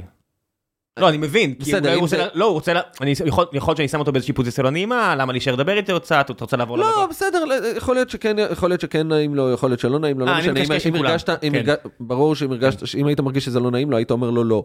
אבל אני אומר, לא משנה, בכלל, הצורה הזאת, העובדה שאתה שונה, מושך את תשומת לב, כן. אתה מגיע למקום, אתה, שנקרא, באתי לתקן תנור, אני, מה זה משנה שאני חרדי, או אני חילוני, או אני טבעוני, או צמחוני, או, כן. או, או גיי, או ברור, לא ברור. יודע מה. אני מתקן תנורים, באתי לתקן תנור, אתה רוצה לשאול אותי שאלה מקצועית על תיקון התנורים, סבבה, אתה רוצה לעשות אה, קב- קבוצות שיח אה, חרדים חילונים, לך קבוצות שיח חרדים חילונים, עזוב אותי, אני בא לעבודה. והמקום הזה בסופו של דבר, שהוא נשמע לנו אחלה, הוא הוא נשמע לנו כישראלי. אחלה, אבל הוא הרבה פעמים, הוא אה, אה, מייצר את, ה, את, ה, את, ה, את הריחוק הזה. כן, הוא אה, דווקא לפעמים, לחלק מסוים מהאנשים, חלק מהאנשים לגמרי זורמים עם הדבר הזה. אני כבר 13-14 שנה אה, בתחום, וזולת שנתיים שהייתי אה, הייתי בחבר'ה שהקימו את פפר, ואז היה 100% ישראלים, או הרוב ישראלים, לא היה רק ישראלים. בשאר הזמן אני עם רוב לא ישראלים, ואתה לומד מהר מאוד. שאתה לא שואל שאלות שלא, זה, זה פשוט או לא... ב- בתפקידי מפטרים אותי, על- הראש שלי היה כל כך, אומרת, עכשיו, בזמן שאנחנו מדברים, יש סופת טוויטר עצומה על ראשי, עם איזה מיל, מיליוני צפיות, כי אמרתי, אה, זה לא genocide, כאילו אם זה genocide אז מה איראן, תימן, סוריה וכאלה עשו. על, הער- על ההערה הזו, יש מיליוני צפיות של אנשים שדורשים להפסיק לעבוד עם החברה שלי, אני genocide denier וכאלה וכאלה וכאלה, הבלאגן גדול בתוך החברה, בלאגן מחוץ לחברה, yada yada yada. על מה שאמרתי, אני לא מקצין, זה כל מה שאמרתי. המחיר על לפתוח את הפה בקורפרט אמריקה, הוא כן, אבל זה, אמיתי. בסדר, אבל זה... אבל זה זה, אתה יודע, אתה, אתה מקבל, אתה, הווק וזה... אני לא מדבר על ווק, אני אומר, אתה לומד שאתה צריך להיות סטרילי. סטרילי זה, לא- זה לא ווק, אתה, אתה לא מדבר לא לשם ולא לשם. תקשיב, אני, נכון, אבל... אתה לא אומר אפילו את המילה, זה יגיע למצב, אני, אני מוכן להתערב על זה, שגם המילה ציוני לא תוכל, לדבר, לא תוכל להגיד אותה, כי ברגע שאתה הולך לסטריליות, וברגע שאנשים, זאת אומרת, הרי אתה כאדם חרדי, אתה אומר, דברים מפריעים לי, ואני אני לא, וכמי שגדל בסביבת ווק, אני, אני מיד מקבל את זה. אבל כולם אומרים שדברים מפריעים להם, זאת אומרת, על ההיא אה, שאני מתייחס אליה שעובדת איתנו שהיא אה, טרנסית, הייתי צריך לדבר עם העובד הצפון מקדוני שלנו שהוא נורא שמרן בדעותיו, להגיד לו, אוקיי ידידי, הנה רשימת הדברים שאם אתה עובר על החוק אני אפטר אותך, רק חשוב לי להבהיר לך כי אני עובד איתך כבר חמש שנים ואני יודע איך אתה חושב, הנה רשימת הדברים שאסור לך לשאול, אסור לך לציין, אסור לך להגיד, כי זה חברה אמריקאית וזה מה יש. זאת אומרת, לטוב או לרע, זה העולם. אני יודע שיש אנשים שמעצבן אותם לשמוע את זה, אבל זה העולם, זה כללי המשחק. אני אומר, זה כנראה גם מה שיהיה עם חרדים, ואני אני מבין את זה. אתה יודע, אנחנו, אנחנו מקבלים את זה כלפי האוכלוסייה האמריקאית שאנחנו עובדים איתה, שהיא סופר רגישה. אתה יודע, היה לנו תמונה של נרף גאנז, מישהו העלה פה מהמשרד, ועובד אמריקאי אמר, התמונה הזאת פוגעת בי, יש לנו בעיה של נשק בחברה האמריקאית. אתה יכול לזלזל בזה, לא, אני לא, לא, לא או שאתה מזלזל, יכול אני להגיד הולך... שכמו ש... אה, אתה יודע, כמו שאתה כאדם חרדי יפריע לך חלק מהדברים, להם זה מה שמפריע. אין, לי כבר את היכולת, זאת אומרת, אני לא יכול, אני כן, חייב לקבל את זה. אבל, אבל אני אומר, אנחנו היום מבינים, ולכן אגב, זה חלק מהסיפור שדווקא בהייטק יש הרבה יותר נכונות, בהייטק הרבה יותר מבינים, בגלל התרבות הרבה יותר גלובלית. ובגלל הדברים הרבה יותר מבינים, ולכן גם בהרבה מובנים הרבה יותר קל לחרדים אה, להשתלב, כי, כי בסדר, אני לא מתערב. אבל עדיין החברה הישראלית היא חברה מאוד מאוד, אה, ובוא נדבר רגע על חרדים, בסדר, בוא נדבר רגע על חרדים. בסוף, חרדי שמגיע למקום עבודה, ומתחילים רגע שנייה להיכנס איתו רגע ל, אה, לדיונים אינסופיים. אני עובר את זה יומיומי. כן, אני חותר לעצמי. למה ככה? עזוב אותך, אני, למה, למה אתה הולך ככה ולמה אתה לובש ככה, ולמה אתה כן, את זה אתה כן אוכל, אבל זה כן כשר, אבל זה לא כשר, אבל הוא אמר לי. מחפשים את הפרצות באידיאולוגיה שלך. בדיוק, ו- כן. ו- ו- וזה- וזה- וזה מקום שהוא מאיים, וזה מקום שהוא לא יכול להמשיך. שאנחנו חייבים, רגע, הסיפור הזה שאנחנו התרגלנו פה, אגב, כור ההיתוך, כן? וכולנו נהיה פה ישראלים. לא, אנחנו לא כולנו נהיה ישראלים, מה זאת אומרת אנחנו, ברור שאנחנו כולנו נהיה ישראלים. אמר הנשיא ריבלין, בנאום השבטים המפורסם, כן, הוא אומר, אנחנו יותר, אה, אה, אין יותר ישראליות אחת, כאילו אין אה, זה, יש פה ארבעה שבטים, יש את השבט הערבי, את השבט החרדי, את השבט החילוני, את השבט הדתי-לאומי, אנחנו צריכים לדעת לחיות, אין יותר רוב, טה טה טה טה טה טה טה. יופי. ואז הוא אומר משפט כזה, והוא אומר, אני לא רוצה רק שהחרדים מבני ברק והערבים מאום אל-פחם, אה, והערבית מאום אל-פחם ידברו אה, אה, עברית, אני רוצה שידברו ישראלית. וזה החרדי אומר, תודה רבה, או, או כמו שאומרים לא ב- בישראלית, או כמו שאומרים באיד ב- אצלנו, מויכל טויבס. אני מוותר, בוודאי, תחשוב, למה? תחשוב, אנשים לא מבינים את זה. יודע, שחקן של מכבי חיפה, מוחמד אבו פאני, היה, עכשיו הוא אפילו לא משחק בארץ, הוא אומר, כל פעם שיש פיגוע, כולם רצים אליי שאני אגנה, אני אומר, מה אתם רוצים ממני? מה, אני עשיתי? אני זה, מה אתם... אז, זה, עוד יותר, אבל הוא אומר, אני אומר לך, בא החרדי ואומר, תקשיב, אני עובד ככל העובדים, ותתייחס אליי כעובד לכל העובדים. בדיוק. אני לא שואל את הצמחוני למה הוא אוכל צמחוני ואת הטבעוני למה הוא אוכל טבעוני, ואת ה... אה, אה, אה, או, או, או, או בארצות הברית למה אתה אה, הודי שלובש תרבוש אה, סיקי, וההוא, כן. של... למה החג שלך ככה, והח... עזוב אותי, אני לא מתערב לך, אני גם לא מזמין אותך לאירועים האישיים שלי ברוב המקומות, או בהרבה מקומות בארצות הברית. אירועי חברה, אירועי חברה, אירועים אישיים, כל אחד עם הקהילה שלו, כל אחד במקום שלו, כל אחד בקהילה, מזמין את הקהילה שלו, וזה זה הרבה פחות. פה אנחנו הרבה הרבה הרבה הרבה מחוברים בתוך, הדבר, כן. בתוך הדברים, וזה, אני חושב, חלק מהסיפור. כי בסוף, אם אני אחזור רגע לנקודת ההתחלה של השינוי, החרדים לא הולכים לצבא, זה לא שהם לא הולכים לצבא בגלל שהם לומדים תורה, זה הרבה יותר נכון להגיד שהם לומדים תורה כדי לא ללכת לצבא. זאת אומרת, בסוף הפחד מהשינוי ומהחילון, והאם הצבא מסוגל להכיל עכשיו חרדים ולהגיד, אני מקבל אותך חרדי כמו שאתה, אני לא מנסה לשנות אותך, ואני לא מנסה להתווכח איתך, אני לא מנסה להצדיק לך, זה אתה ושלום. בגבולות שאנחנו צריכים להגדיר אותם כי לא הגדרנו אותם. מה החוזה החברתי הזה שאנחנו מגדירים? ואותו דבר, ואותו דבר במקום העבודה. האם אנחנו יכולים להגיד לעצמנו, כן, אנחנו מקבלים את החרדים, ולהגיד לחרדים, באמת, כמו שאתם לא רוצה לשנות אותך, תהיה מהנדס, תהיה רופא, תהיה מה שאתה רוצה. וזאת, אני חושב, השאלה המרכזית שאיתה אנחנו מתמודדים היום. אני חושב שבתעסוקה, היום החברה הישראלית הרבה הרבה הרבה יותר בשלה במקום הזה, ובאמת מבינה, סבבה, אני לוקח עובדים, אתה חרדי, אני לא מתערב לך. נשים, לא, לא, זה- חרדים, ערבים. נשים, חרדים, ערבים, אני מדבר רגע על חרדים. כולם כן. סבלו בגלל התופעה הזאת, הישראליות שהיא מקסימה בהרבה דברים, סבלו היא מאוד. נורא מעצבנת נכון. בחלקים אחרים. נכון. ושוק העבודה עבר שינוי, ועובר עדיין שינוי במקום הזה, חיובי מאוד, שיכולים לעבוד ביחד בלי לאבד את הזהות של מי שאתה ומה שאתה. אינקלוסיב ולא אקסקלוסיב, לא כל הביטויים הווקים הם רעים, נכון, חברים. נכון, נכון. ואני חושב ש, ש, ש, שברגע שנצליח לעשות את זה, אגב, גם בצבא, באקדמיה זה עדיין קשה מאוד. באקדמיה זה עדיין קשה, כי האקדמיה באופן מוב- מובהק מנסה לשנות אותך. כל מקום אליטיסטי, ברגע שאתה מתחיל להאמין שאתה טוב יותר ממישהו אחר, מתחילות להיות צרות. ברגע שאתה, אומרים לך, אתה במגדל עשן, אתה האליטה האינטלקטואלית, כל הבבלת הזה, אתה מתחיל לחשוב שזה נכון, וכשאתה מתחיל לחשוב שזה. נחשוב, אתה מתחיל לפסול את האחר. זאת ברור, אומרת, האחר נחות, מה הכוונה? ברור. אין יותר, אה, אה, אין, אין יותר, אין, אה, אין דבר יותר מתנשא מאשר להיות אה, חבר מל"ג, לשבת במל"ג. זה חלק מהדברים, וזה, וזה הופך את זה להיות אה, מתנשא, כן? זה משפט כזה שזה. כן, אתה שומע אותם מדברים על אוניברסיטת אריאל וכל מיני כאלה. לא, אבל תראה, קח את סיפור, תראה, קח, בוא, בוא, קח רגע את סיפור ההפרדה באקדמיה. אוניברסיטת רייכמן, אם אתם לא רוצים להכניס כן. פוליטיקה, בסדר? אתה יודע, אני אומר, עכשיו חשבתי בראש אוניברסיטת אריאל, אנשים יקפצו, יגידו, אה, אריאל מתנחלים, אמרתי, אוקיי, עזבו, עזבו אריאל, אוניברסיטת רייכמן, או מכללת רייכמן. הצורה שבה אנשים התבטאו, של, מה? אפשר לעשות אוניברסיטה בלי לימודי אה, לטינית? אני אומר, כן. אוניברסיטה אפשר, פרטית, כמו, וזה, כמו כן. גדול, אפשר, MIT סבבה, יש הרבה מקומות, ממש אוניברסיטאות, top notch, בלי, לט... לא חייב את כל הלימודים ההומניים, לא כל מה שהיה כן, אבל זה, חייב אבל להיות. בסדר, נכון, אבל זה דיונים, זה באמת דיונים אבל רגע הם מגיעים אחרים. מפלו, מ- מהעובדה שאנשים אוהבים את הריח של הפלוצים שלהם ובטוחים, נכון. ובטוחים שהם יותר טובים מאחרים. נכון, אבל כך, אבל, אבל, אבל, אבל בוא נסתכל, בוא נחזור לסיפור שלנו, קח את סיפור ההפרדה באקדמיה. עכשיו, סיפור ההפרדה באקדמיה הוא סיפור קשה. אני, אני חלק, אני כנראה חושב אחרת ממך, זה ברור שהוא קשה. רגע, הוא, הוא סיפור קשה, למה? כי יש פה התנגשות של ערכים מאוד מאוד משמעותית. כן. שמצד אחד, באים החרדים ואומר, תקשיב, אני, זה הערכים שלי, בערכים שלי, ההפרדה בין אה, גברים לנשים היא חלק מהאורח חיים שלי, והיא עיקרון משמעותי בתפיסת הזהות שלי.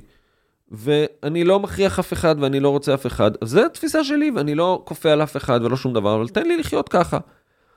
ומצד שני, באים אה, אה, מהצד השני, באות נשים שאומרות אתה מחריג אותי. לא באים נשים, לא באות לא, נשים, אני- רגע, אני לא חושב- מחריג אף אחד. לא מחריג אף אחד, תאמין לי, לא מחריג אף אחד. ובאים אנשים מהצד השני ואומרים, לא, אנחנו חברה שוויונית, ובחברה שוויונית לא יהיה, אנחנו לא נהיה איראן, לא יהיה הפרדה. עכשיו, אפשר לדבר על הדיבור, אפשר לפתוח את הד- את הדיון הזה, אבל בסופו של דבר, בתוך גבולות גזרה שנקבעים, שנקבעים, עדיין, אנחנו, עדיין יש התנגדויות מאוד מאוד משמעותיות, בעיקר באוניברסיטאות, אני אתן לך על זה. היום האוניברסיטה יכולה, מותר לה, לפי החוק ובג"ץ ומל"ג והכול, לפתוח כיתות בהפרדה, בתנאים מסוימים. בתנאים שיש את אותה כיתה גם לא בהפרדה, באותו חוג. זאת אומרת שאני לא מכריח אף אחד, יש שתי כיתות אחת ליד השנייה, אחת בהפרדה, לא בהפרדה, ומי שרוצה ללכת להפרדה ילך להפרדה, ומי שלא רוצה ללכת להפרדה לא ילך להפרדה, אני לא מכריח אף אחד. ועדיין הם מתנגדים לדבר הזה. ועדיין מתנגדים לדבר הזה, ועדיין יש נגד זה בג"צים, ועדיין יש לזה דיונים, ועדיין זה, זה סיפור מאוד מאוד מאוד קשה.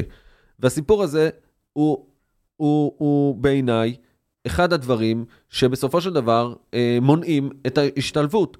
כי זה חוסר הבנה בסיסי של, אנחנו יכולים להצטלות בליברליות אה, יתר, וליברליות זה לא רק להגיד שכולם אה, יהיו ליברלים כמונו. יש, ליברלים זה גם לקבל את השמרנים. ויש פה אנשים, כן, שמרנים. אני לא כופה על אף אחד, אני לא מכריח אף אחד, אין שום סיבה בעולם שהדבר הזה לא יתקיים. אין שום סיבה בעולם. אשתי רצתה ללמוד בתואר השני שלה, בתואר בהפרדה, ולא אישרו לה, ואסרו, כי היה... זה, כי... זה יכל לעבוד? זאת אומרת, זה, זה, לא בכל סיטואציה יש לי את היכולת לעשות יתירות. זאת אומרת, אם יש אה, אה, משהו קטן יחסית, מחלקה קטנה. אבל אני... זה לא בסדר, לא, אני אומר, אתה אומר אין שום סיבה, אני אומר, יש סיטואציות שבאמת... יש, אז, אין, אז יש כללים שנקבעו, ושכולם מסכימים עליהם, ובפועל, ובפועל שדולת הנשים ושות' נלחמים נגד זה, ועוד הרבה ארגונים, והאוניברסיטאות, ועניינים, ובג"צים, ובפועל לא מאפשרים את זה.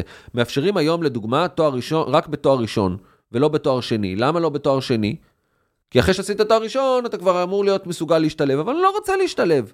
אני לא רוצה ללכת, כן. ורק לחרדים שמוגדרים חרדים לפי כל מיני הגדרות. אבל איציק, תסתכל על ההיסטוריה של... אם אתה רוצה ללמוד תואר בהפרדה, המדינה לא צריכה למנוע ממך ללמוד בהפרדה. אם אתה רוצה ללמוד בהפרדה, אני לא מכריח אף אחד ללמוד בהפרדה. ואני מוכן, ומה זה אני מוכן? אם היא מסבסדת את זה, היא יכולה להגיד, יש לי... לא, ברור שהיא צריכה לא, לסבסד את זה. כל הטיעון, למשל... למה היא צריכה להכניס פה את הערכים, למה היא צריכה להתערב לי בערכים שלי? אז זה בדיוק הנקודה, אז ברגע ש... אז אל תסבסד את זה, אני אומר, אם אתה... למה אל תסבסד את זה? אז מה שאתה אומר, מה אתה מסבסד? אתה מסבסד, רגע, רגע, אתה מסבסד לאנשים... תענה לו. הרי יש סיטואציות שאתה אומר, עצם הסבסוד קובע את היכולת להתערב. למשל, אני יכול להגיד לך, ערכ... עכשיו, יהיה טענה, הממשלה הזאת הבאה יגידו, ערכים אנטי-ציוניים, אנטי-ציוני, אנטי-ציוני, אני לא מוכן לסבסד. אני לא מוכן שכסף ציבורי יהיה משהו שהוא אנטי הערכים שלי, כמדינה. עכשיו, אתה אומר, זה משהו אחד וזה משהו אחר, ויגידו לך נשים, יגידו, אני, ואני, אתה יודע, אני, אני יותר קרוב לדעה, אז אני אומר, הכל השאלה, איפה הקו עובר, נכון? אנטי-ציוני, כנראה שנסכים שאנחנו לא רוצים לממן. אולי גם הפרדה מגדרית אני לא בהכרח רוצה לממן, הרי השישה באוקטובר, שנייה לפני שהמלחמה הזאת התחילה, הדיון היה יום שבת, בערב, בתל אביב, פה לידינו, האם תהיה או לא תהיה הפרדה מגדרית. הרי זה לא נושא שהוא יש מאין, כן? הוא נושא שהוא באמת חשוב להרבה אנשים. אתה אומר, איך אפשר למצוא משהו שכולם יחיו בו? לאנשים, הוא חשוב לאנשים שרוצים לשנות את הצד השני, כי הם חושבים שרק הדרך שלהם ואיך שהם תופסים את המציאות היא הדרך היחידה, ושכולם צריכים לחיות לפי האמונות שלהם והערכים שלהם והתפיסות העולם שלהם. תראה למשל הצבעת נשים, הרי היישוב החילוני פה, לא הסכים לוותר על העניין הזה, גם במחיר של החרגת החרדים. הוא אמר, יש ערכים שלי, לאישה מגיע להצביע. והחרדים אמרו, לא, אנחנו שמרנים, אנחנו לא מוכנים שאישה תצביע. אבל זה סוגיה, זה סוגיה פשוטה. הם נלחמו עליה, ניצחו, ועד היום לנשים חרדיות יש זכות. זה סוגיה פשוטה לחלוטין. אז היא לא הייתה פשוטה. היא גם היום פשוטה וגם אז היא הייתה פשוטה. לא גם אז היא הייתה פשוטה, אתה יודע למה? אני אסביר לך למה היא הייתה פשוטה. כי יש משהו שאתה אומר, כמדינה, ואגב, המדינה חוטאת בזה במקומות מסוימים, אבל, כן. ולא לא מעט. אני, זה שאתה רוצה למנוע מאנשים, אתה לא רוצה שאשתך תצביע, או שאנשים אצלך בקהילה יצביעו, אז אתה רוצה שאני אאסור את זה. אני לא אאסור, אתה רוצה שאשתך לא תצביע? אם היא רוצה להצביע, שהיא תצביע, היא לא רוצה להצביע, אני צריך לאפשר לכולם שוויון הזדמנויות. ושוויון הזדמנויות, זה לא אומר שאני כופה על אנשים את הערכים שלי. שוויון הזדמנויות אומר שאם אני רוצה לקיים אה, אה, הכשרה כאוניברסיטה, כן, אני רוצה לפתוח קורס ואני פותח עכשיו הרשמה לתואר ראשון בחינוך, יש תואר מעורב לגברים ולנשים, זהים ושווים, אני לא מפלה אף אחד, אני לא כלום, ואני אומר למי שרוצה ללמוד, ואם אישה רוצה ללמוד בהפרדה, אשתי עובדת בארגון ויש לה בצוות יהודים וחילונים וערבים וגיי, ומה שאתה רק רוצה, כולם עובדים ביחד, אבל כשהיא למדה בתואר, שזה הרבה יותר, לימודים הרבה יותר צמודים והרבה יותר אינטימיים, מה שנקרא, כאילו הרבה יותר אה, אה, צמודים, אז היא רצתה ללמוד בהפרדה, זה מה שהיא רצתה. והמדינה אסרה עליה את זה, למה המדינה אוסרת עליה את זה? למה? באיזה זכות המדינה אוסרת עליה? למה? עכשיו, אני לא מדבר איתך על מרחב ציבורי, אני לא מדבר איתך על אוטובוסים, אני לא מדבר איתך על מדרכות. בסדר, ברור שאנחנו צריכים להחליט פה את החוזה החברתי שלנו, אנחנו צריכים להחזיק פה את הכללים, שאיפה אנחנו אומרים, זה לא, זה ייהרג ואל יעבור, ואני לא מתערב לאנשים במקום שלהם, אבל אני גם לא כופה עליהם את הערכים שלי. עכשיו, שתי הצדדים פה... אה, הדיון אה, הוא לא כזה פשוט, זה מה שאני אומר. אני מבין מה שאתה אומר, ושאתה אומר... הדיון לא פשוט, רק אנחנו לא מנהלים אותו. אה, יש מי שינהל אותו. אנחנו עסוקים ב... אנחנו לא-, לא מנהלים אותו, כי בסוף, שתי הצדדים פה צריכים לעשות פה שינוי. גם החרדים, הרי אני, יושבים המאזינים ואומרים, אתם החרדים מדברים על לא להתערב לנו, הרי אתם מתערבים לנו בכל דבר, אתם אומרים לנו עם מי להתחתן ומתי להתגרש ואיפה זה ואלף דברים. נכון, צריך לשנות חלק מהדברים. חלק מהדברים צריך לשנות. בוודאי שחלק מהדברים צריך לשנות. כן, כי אי אפשר לברוח, זאת אומרת, אומר כמי שהוא חילוני בכל הרמה חבריו ובחר להתחתן בניו יורק כי הוא לא רוצה את הממסד הדתי, אבל הממסד הדתי לא נותן פה באמת אפשרויות לברוח ממנו לחלוטין, אה, כי כך, כי יש פה בסוף איזושהי מלחמה תרבותית. עכשיו המילה מלחמה קצת מאבדת מערכה אחרי ה-7 באוקטובר, כי יש מלחמה אמיתית, אנשים מתים, אנשים נשחטים, אה, אבל יש מאבק תרבותי, אתה אמיתי. שואל, אתה שואל אותי, אם אני עכשיו זה, אני פותח אה, נישואים למי שרוצה עם מי שרוצה, זה בכלל לא, לא מעניין אותי. כל אחד שהחליט אם מישהו רוצה להתחתן, יהודי, גוי, לא מעניין אותי בכלל. כן, כנראה שאני ואתה יותר קרובים בדעה הזאת, אה, לא, וגם לא, על העניין של לא ההפרדה. לא מעניין כן. אותי בכלל. גיור, אני אגיד לך שאנחנו פשוט עושים פה כזה דרך עקומה והפוכה, שמגיירים את מי שרוצים כדי לתת לו חוק השבות. במקום להגיד גיור, זה יהדות. ברור. וזה רבנות. איך מישהו יכול, לא, לא דתי יכול ש... להתערב בנושא של גיור? יפה. ואם רוצים להגיד שאנחנו נותנים ל-X אנשים בשנה אה, אזרחות ישראלית, בגלל... הנה, עכשיו היה איזה בחור אריתראי, ש... עשה מעשה של נכון, חסיד אומות עולם, משהו סיפור מטורף. יפה. אז, אז שר הפנים החליט, בוא'נה, זה אדם שראוי, אם הוא רוצה להיות אזרח, אנחנו נשמח, נהיה גאים לקבל משה, אותך. אז משה ארבל באמת, משה ארבל באמת לוקח אותנו לכיוון הזה, באחלה מהלך שבעולם, אותו דבר, אתה יודע, יש כל מיני סיפורים על... איך מתייחסים אליו? חכה שנייה, איך מתייחסים לאיש הזה? זה, יש, אם יש קונצנזוס אחד ב-2023, כאילו קונצנזוס, אני לא יודע אם זה קונצנזוס, אבל הציבור החילוני רואה כאילו מישהו כזה כמו משה ארבל, הפעולות וההתבטאויות שלו, ואומר, אוקיי, למה לא למה, למה לא כולם יהיו לא, משה ארבל? לא, לא כולם, למה לא כל הפוליטיקאים החרדים? כן, כן, אני אומר. הוא לא מוותר על, על החרדיות שלו, הוא אדם חרדי, אבל הוא מתבטא בצורה כל כך עניינית ולעניין, זאת אומרת, איך מסתכלים עליו? כי אני יודע שהוא החליט שהוא פורש, אני לא יודע למה הוא פורש, אני לא יודע איזה לחצים מופנים עליו ומה הולך איתו, הוא בחור צעיר ומוכשר, למה הם יותר כאלו? באופן כללי, למה הם יותר כאלו? זו שאלה טובה, אבל למה בציבור החרדי אין יותר כאלו? אה, אני אגיד לך למה בציבור החרדי אין יותר כאלה. אתה רוצה להיכנס לפוליטיקה? בוא נדבר רגע על פוליטיקה, משהו אחד שאני חושב שחשוב להבין כדי להבין את הפוליטיקה החרדית. בסוף, ב... בפוליטיקה החרדית יש לנו את ש"ס ויש את יהדות התורה. ויש הבדל מאוד מהותי בין ש"ס ליהדות התורה. מה, מה ההבדל המהותי?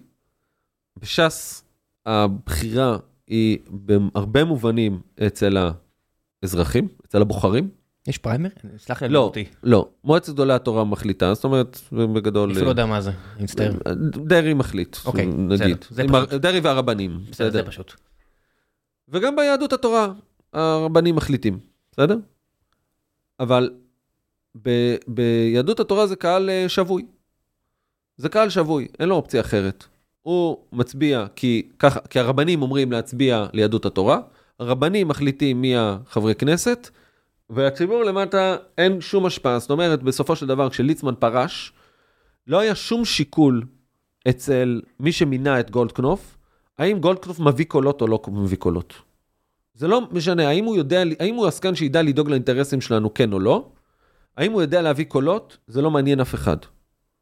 בשונה מש"ס, שיש הרבה קולות שם שהם לא קולות שבויים, אולי חלקם, כן, יותר הגרעין הקשה, אבל יש הרבה הרבה קולות, ואנחנו רואים את השינויים במנדטים, ולכן יושב אריה דרעי ואומר, שנייה, רגע, מי אנשים שהציבור, אה, ש, ש, שיעשו את מה שהציבור רוצה. שיצביעו להם ולא ו... לסמוטריץ' או לביבי. כדוגמה, כן, כן יש, לו, יש, יש, לו קרב, יש, יש לו קרב עם הליכוד, ואם הוא, אם הוא מביא, יביא לנו כל מיני, אה, אה, אתה יודע, זקנים זקנים, ש, שרק ידאגו לעצמם, אז אנשים יפסיקו להצביע לש"ס, ואם הוא יביא אנשים שידאגו לציבור, ומשה ארבל הוא דוגמה לבן אדם שהוא שליח ציבור אמיתי, שהוא חבר טוב ויקר, וממש, אנחנו מדברים הרבה, ושחושב מה נכון לציבור, לא מה נכון אה, אה, פופוליסטי ומה הוא צריך להגיד, הוא נראה כאילו הוא חושב מה, מה נכון לציבור הרחב, כן. הוא אפילו לא חושב מה נכון לציבור. הצר שהצביע לו. אז, אז הוא, יש לו, אז משה ארבל הוא בן אדם דתי, חרדי, שומר תורה ומצוות, רב של בית כנסת אגב, ו, ובאמת... אה, אה, מתי הוא הספיק? הוא לא בן 30 או משהו? הוא, הוא כבר אה, עוד מעט אה, דוקטור. למה? למשפטים. מתי הוא הספיק? הוא מספיק, הוא אוקיי, איש, איש חרוץ, אתה רואה, כן, כן. אמרנו על חמש שעות בזה, אז אתה רואה... כן, כן, כן, משה, משה... הוא זה... דוקטור למשפטים? כן. ואני פוגש אותו, ואני פוגש אותו, אה, איך אמרת, ילדים, בתפקיד שר הפנים, הולך לקחת את הילדים מהישיבה. הבן שלי והבן שלו לומדים באותה ישיבה, אני, אני רואה אותו יושב, מחכה לבן שלו אה, לקחת אותו, זה ממש זה, כזה, זה, זה, זה אני יכול להעריך, ואני מסתכל ואני אומר לעצמי, וואלה, אמרתי לאשתי ככה, זה, אמרתי, אתה שר הפנים, אתה זה, כאילו, בסוף לא שולח את הנהג להביא את הבן שלו. בסוף הולך לקחת את הבן שלו, מחכה לו, איך היה לך היום בישיבה, לא, לא חושב שהוא עושה את זה כל יום, כן, אבל אני אה, זה. אה, אבל בסופו של דבר, כן, אנשים, אה, ו, ואגב, משה ארבל הוא, הוא אחד, ויש בש"ס עוד, עוד, עוד אנשים. מי אתה רוצה לפרגן להם? אנחנו לא מפרגנים מספיק לפוליטיקאים, מי עוד ראוי לפרגון? לא, יש את מיכאלי, ויש את בוסו, אריאל בוסו, שעכשיו הוא שר, שר בריאות, ויש שם באמת טייב, וחבר'ה באמת טובים ש, שעושים שם עבודה, חבר'ה צעירים שנכנסו, ו... ובאמת מסתכלים, אה, מסתכלים גם על הקולקטיב. כן, דואגים לאינטרסים שלהם, בסוף כל אחד, כל חבר כנסת, כל פוליטיקאי שנבחר, אה, נבחר אה, עם איזושהי אג'נדה ובא לקדם את האג'נדה, וכחבר כנסת חרדי... שלא. יש, לא, לא משנה, כל לא, אחד יש איזושהי אג'נדה, לא, לא משנה, בסוף אני אומר, יש לך... לא סקטוריאלי, אבל לא משנה, יש איזושהי אג'נדה. שים לב, אני לא, אני לא מבקר את הסקטוריאלי, אני אומר, בסופו של דבר, יש את האנשים שהצביעו לך, ודיברת איתם, אמרת להם תעשה משהו, עכשיו אם זה לא מושחת, אם זה לא משהו שאני אומר, לדאוג למגזר מסוים, אני לא רואה לא, לא, לא, לא, אמרתי, כן? לא, שנייה, לא, אז, אז אני מבדיל. כל ח"כ, אמור, או לא כל, אבל רובם, אה, יש אג'נדה. אחד האג'נדה שלו זה קידום אה, חלשים, ואחד האג'נדה שלו זה קידום ביטחון, ואחד האג'נדה שלו זה קידום לא יודע מה. ויש אג'נדה שהיא גם אג'נדה סקטוריאלית. וזה בסדר לדאוג לאג'נדה שלך כשבשביל זה נבחרת וזה מה שהבטחת לבוחרים שלך ואם הם נתנו לך את הכל בשביל שתעשה את זה אז מצוין. אבל השאלה בסופו של דבר אתה עושה את זה ואתה אומר אני דואג לאג'נדה שלי ולציבור שלי ושתפוצץ העולם או שאתה מסתכל רגע על כל מה שקורה מסביב. צריך עוד אה, חבר'ה תשבו על האיש הזה אם אתם רואים אותו מחוץ לישיבה תגידו לו שאסור לו ללכת הוא צריך או, או לפחות להביא מחליף לפני שהוא הולך כמו בעבודה. אתה רוצה תכשיר מישהו אחר ואז תלך. אני צוחק כל אחד צריך לעשות מה שהוא רוצה. בוא נעשה קצת שאלות מן הקהל כי חיכו לך פה עשרות שאלות אה, קשקשתי את עצמי לדעת פה ולא הספקתי מספיק, לא השארתי מספיק זמן, אבל אני בכל זאת רוצה קצת זמן שכן. אה, שיה רוזנבלום, שלפי תמונתו הוא אה, אדם חרדי גם כן, אם אני... כן, לפי לא השם גם. אני לא, אני לא טוב בלהבחין, אבל אני חושב שכן. הוא שמח שאתה מגיע, שמח לקרוא שהגעת. אשמח אם תוכל לפרט על קומבינות של חסידויות שונות, הוא מציין פה כמה שמות, אני לא אחזור עליהן, לא רוצה לסבך אותך, לרשום את תלמודי התורה שלהם כמוסדות מוכרים שאינם רשמיים, מוכשר, מוכשר, כן. אה, במקום מוסדות פטור, ועל הסוגיה של חסידות כזו או אחרת שמתק... שמתקשרת לנושא הזה. אני בכוונה החרגתי את השמות כדי לא לסבך אותך. אה, לא, מתווה בלז, אה, אני מתאר לעצמי שזה מה שהוא שאל. ציין עוד כמה, מלבד בלז. כן, אבל זה אני חושב הסיפור המרכזי. אנחנו עסקנו בשבועות האחרונים סביב הסיפור הכספים הקואליציוניים, כן לימודי ליבה, לא לימודי ליבה, הסוגיה הזאת עוד פעם עלתה, אה, התקצוב. ויש פה שאלה, אני חושב שאנחנו אה, בורחים מה, מהשאלה האמיתית, גם הפוליטיקאים החרדים וגם משרד החינוך וגם החברה הישראלית. האם אנחנו אומרים שמי שלא לא, מלמד ליבה לא, מג... לא זכאי לתקצוב, או האם אה, מי שלא לומד, במסגרת החינוך הממלכתי הקלאסי אה, לא זכאי לתקצוב, או שהוא זכאי לתקצוב מסוים, ואז אנחנו צריכים להגיד האם אנחנו רוצים, יש למדינה אינטרס לתמרץ את לימודי הליבה, ומה היא מוכנה לעשות בשביל זה. ואם היא מוכנה לתמרץ בשביל לקדם לימודי ליבה, אז, אה, אז זה אחלה, ואני חושב שזה מה שצריך לעשות, ואני חושב שזה נכון.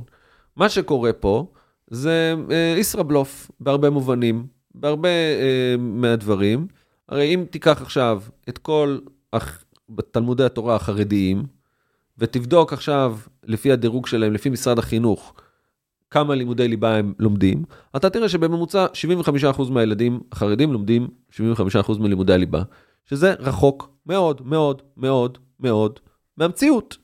ואנחנו מספרים על עצמנו, לעצמנו בלוף, משרד החינוך פשוט לא מפקח על הדברים, ולא דואג לדברים, ואין הכשרה של מורים, ואין פדגוגיה, ואין חומרי לימוד, ואין כלום, ומזניחים את הסיפור הזה, וקצת כמו בצבא, עסוקים בסוגיות של... לא קצת ה- במצבה, זו אותה בעיה. אותה בעיה שאנחנו אותה עסוקים... חשיבות עליונה של שצריך לפתור את זה.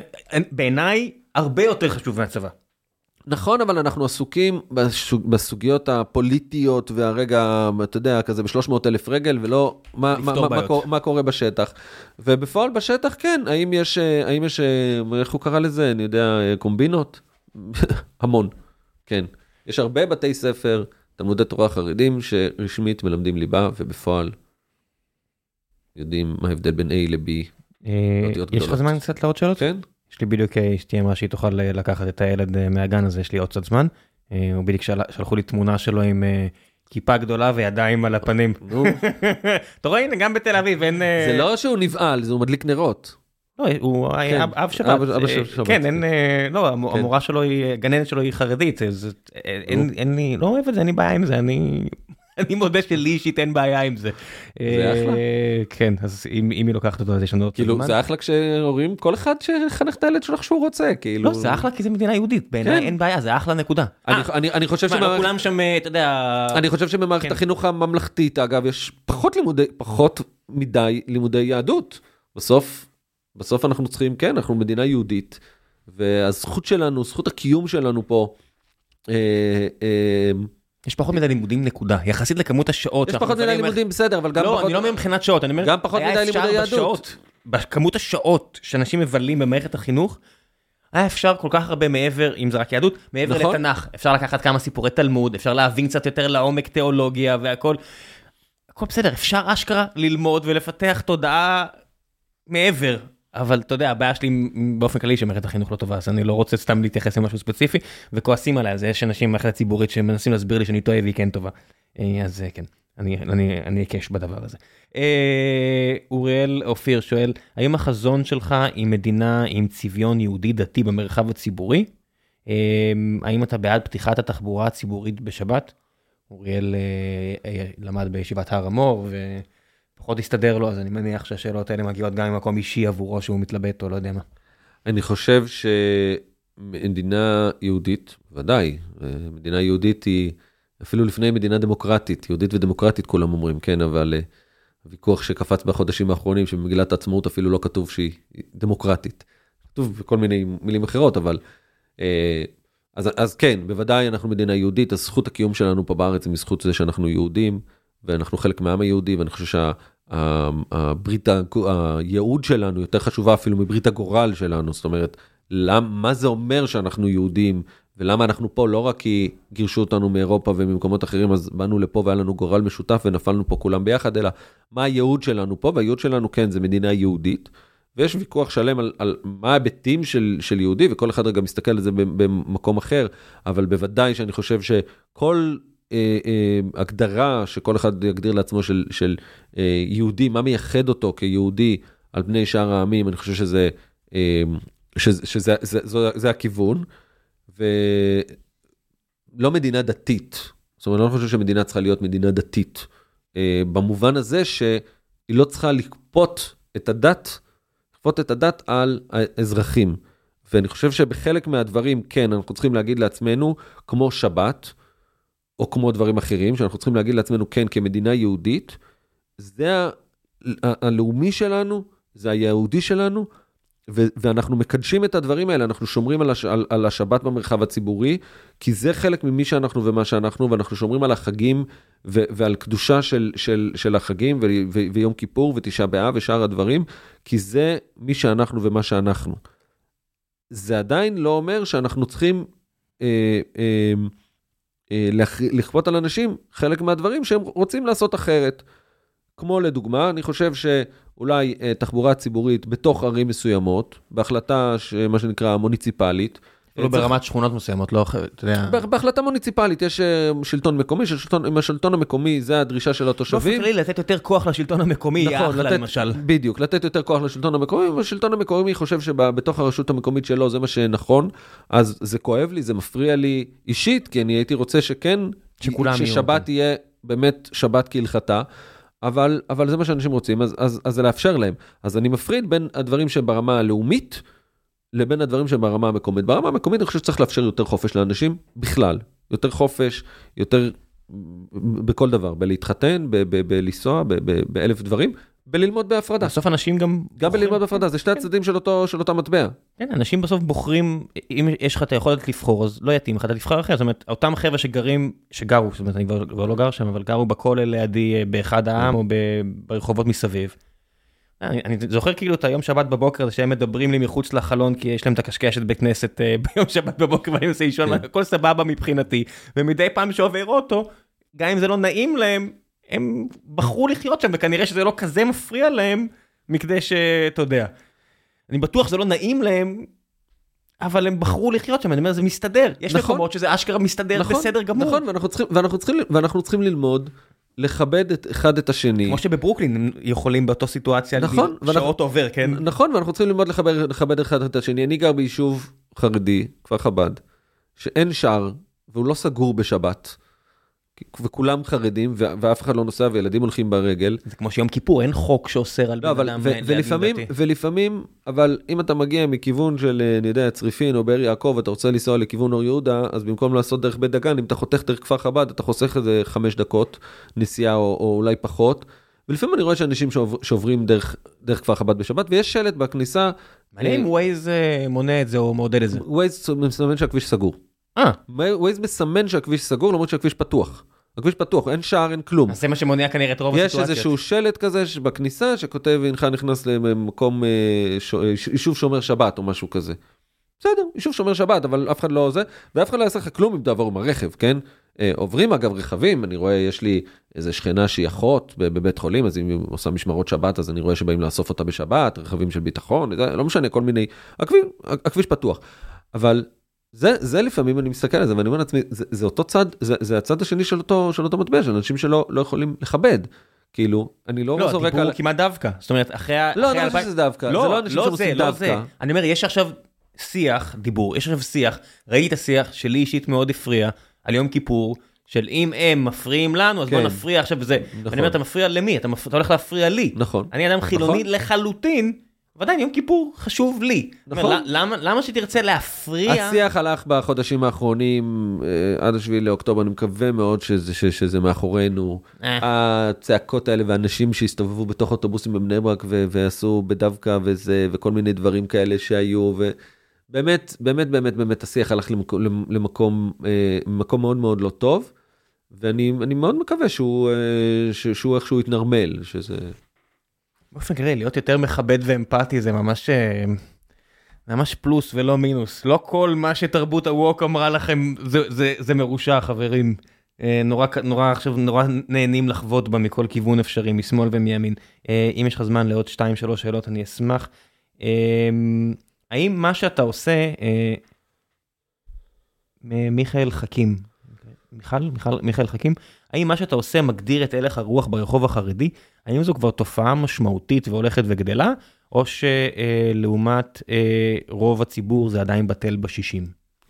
כועסים עליך? אתה, אתה מקבל עוינות? לא, זה בגלל שאתה גר בכפר חב"ד? גם, אבל לא רק. לא, נשמע, ברגע שאני מארח מישהי שיש לה מפעל, אז אני מניח שהמקום הזה שונה ממקומות אחרים, כן? אני חייב להגיד לך את זה, אתה יודע, אני מניח... לא, כפר חב"ד, כפר חב"ד הוא מקום שונה ממקומות אחרים בהיבט הזה, והוא בעיניי אה, דוגמה חיה ומופתית לאיך יכולה להיראות קהילה חרדית ששומרת על זהות מאוד מאוד מוגדרת, שכל בניה ובנותיה ו- וממשיכים ושומרים בדרך התורה ומצוות ולומדים תורה. ו- ו- וכן, חב"ד בכלל עם כל, עם כל הערך של חב"ד וכל מה שמסביב, ו- ובסופו של דבר מצליחה להיות, אה, אה, אה, אנחנו 100% עובדים, כאילו, לא 100%, בסדר, יש, לא יודע, אחוזי אבטלה, כמו בכל מקום, אבל אגב, בין הנמוכים בארץ באחוזי אבטלה והדברים האלה. כולם מתגייסים, גם נשים, גם גברים. כן, כולם עובדים. אז אולי אתם באמת לא לא חרדים. אה, לא, אנחנו, ח- אנחנו, אתה תראה, לא יכול פשוט בן אדם מאוד דתי, אבל לא חרדי. תראה, אני, אני, אתה, אתה אומר לי משה ארבל, אני למדתי, אה, הייתי עם משה ארבל ב- בהרווארד, ב- בבוסטון, ואני זוכר שכשיצאנו משיעורים, יצאתי משיעורים, ואמרו לי, אבל אתה לא באמת חרדי, כאילו, אתה, אתה לומד באקדמיה, ואתה מדבר אנגלית, ואתה עובד, אז אתה לא חרדי. כן, מה בכלל, מה זה אומר המילה הזאת? כל ואז- אחד יכול לקחת את זה מה שהוא רוצה. לא, אני חלק מהחברה החרדית על מלא. אני מקבל כל העקרונות של החברה החרדית, מהשמיעה לרבנים ועד הבידול, הבידול התרבותי והחברתי, שעליו אני, ש- שעליו אני שומר. אדם, אבל אני אומר שאני- יכול להיות אחד שאני גם, זה, ועדיין אני יכול ללמוד ולעבוד ולהיות אה, חלק. אז מה ההבדל נגיד בין הציוני יהודי, לא יודע, מי שירת איתי שהוא סופר מאמין, והתחביב שלו זה, זה לפתוח דף, ומתי שהוא יכול לומד עוד, והוא באמת מקפיד, הוא איש מאמין מאוד, לעומת חרדי. למה, למה כל ההגדרות האלה? הוא, הוא, הוא מתייעץ עם הרב שלו על הכל, הוא באמת, אתה יודע, הוא יהודי מאמין דתי. ההבדל, ההבדל בין הציונות הדתית, הציבור הדתי-לאומי, אה, לא הציונות הדתית כמפלגה, כן, כן, כן, הציבור כן, כן. הדתי-לאומי, אה, לבין הציבור החרדי, הוא, הוא בהבדל מאוד מאוד דק, אבל מאוד מאוד משמעותי. ההבדל בגדול, הוא לא בהקפדה על שמירת תורה ומצוות. זה, שני הצדדים אומרים אותו דבר. החרדי, החילוני אומר, אני צריך, סליחה, הדתי-לאומי אומר, אני אהיה חלק מהחברה, לצורך העניין, החברה הישראלית, ועדיין אני אשמור על הזהות שלי. אני אהיה חלק מהתרבות, אני חלק מהרוח, אני חלק מה, מהאורח חיים, אני חלק מהכל, אני לא אתבדל, אני לא שומר על הבידול, ואני אהיה חלק. והחרדי אומר, אני פשוט שומר על הבידול. הציבור הדתי-לאומי הוריד את, את ערך הבידול.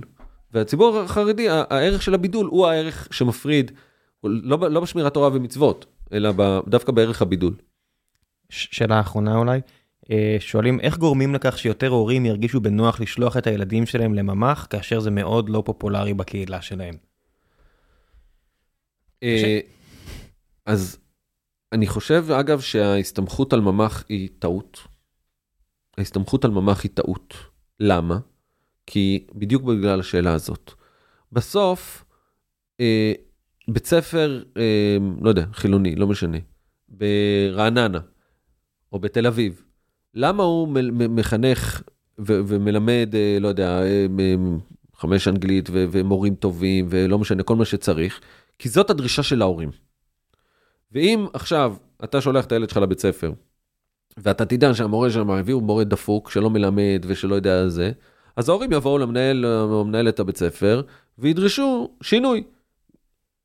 ברמה מסוימת, בסדר, שום דבר לא מושלם, וכמובן שחלק מהדברים יותר עובדים וחלק מהדברים פחות עובדים, אבל בשלב מסוים, בסופו של דבר האחריות על החינוך היא על ההורים.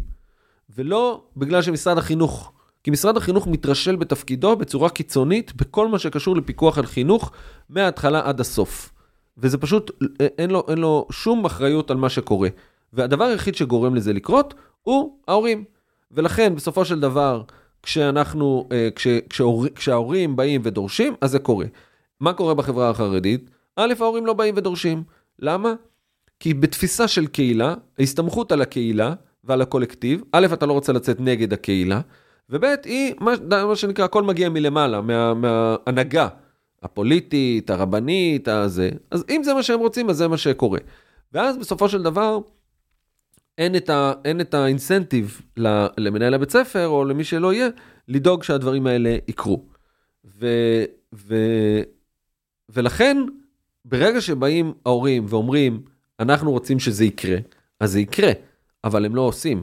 ואז הם אומרים, לא, אני אעביר את זה לממ"ח, שממ"ח זה של משרד החינוך, ששם כן מלמדים ליבה, ואז פתאום הכל יהיה בסדר. אבל אני אומר שאם גם שם, מה שנקרא, אם גם שם אתם, אתם לא תעמדו על שלכם, אז גם שם לא יהיה כלום. ואם גם שם, זה, זה, זה בסוף הסיפור. אני, אין ניסים ונפלאות, אם, אם הקהילה לא רוצה, אם, זה לא אם יהיה. ההורים, הכוח צריך, הלקוח, שזה ההורים, צריך שיהיה לו את הכוח לדרוש את מה שהוא רוצה. בסופו של דבר, אני, יש, אה, אגב, הנה, דיברנו על חב"ד. בחב"ד יש תלמודי תורה של חב"ד, של הבנים, הם ממלכתי דתי, אפילו לא ממ"ח, ממ"ח זה ממלכתי חרדי, כן? זה בתי ספר שהם 100% תחת משרד החינוך, מתוקצבים, מפוקחים, מנוהלים ב-100% על ידי משרד החינוך, ורמת לימודי הליבה שמה מאוד מאוד מאוד נמוכה. בחלק מהבתי ספר, כן, יש יותר ויש פחות, יש, יש כאלה שבאמת ברמה גבוהה. למה? כי זה לא הפוקוס. וההורים אומרים, בסדר, לומדים אנגלית, לומדים מתמטיקה, לומדים היסטוריה, לומדים גיאוגרפיה, לומדים מה שצריך, אבל ברמה מאוד איזה. למה? כי ההורים לא באים עם הכוח. אני מניח, זה כמו שכמו שילד חילוני לומד יהדות, אז עם כמה שזה מעניין אותי, אני מניח כן. שהרמה מאוד מאוד בדיוק. מאוד נמוכה, אבל אה, בסדר, אני בסדר, מסמן בדיוק. לעצמי בראש שהנה הוא אז, עשה. אז בדיוק ההורים, ההורים באותו מקום, ולכן אני אומר רגע, ההתבססות של זה. ועדיין, יש סיפור של, של מסה. זאת אומרת, של להפוך משהו לנורמה. ברגע שאותו דבר כמו בתעסוקה, אותו דבר בצבא, אותו דבר באקדמיה, ברגע שיותר ויותר אנשים אה, אה, מקבלים את ההזדמנות ועושים את מה שהם אה, רוצים, ומראים שהם חלק מהקהילה, אני חושב שהסיפור הגדול, אגב, גם, גם סביב סיפור הממ"ח, זה, זה בעצם שאני אומר לעצמי, אה, אוקיי, הוצאתי את הילד שלי עכשיו מהקהילה, הוצאתי אותו למקום אחר.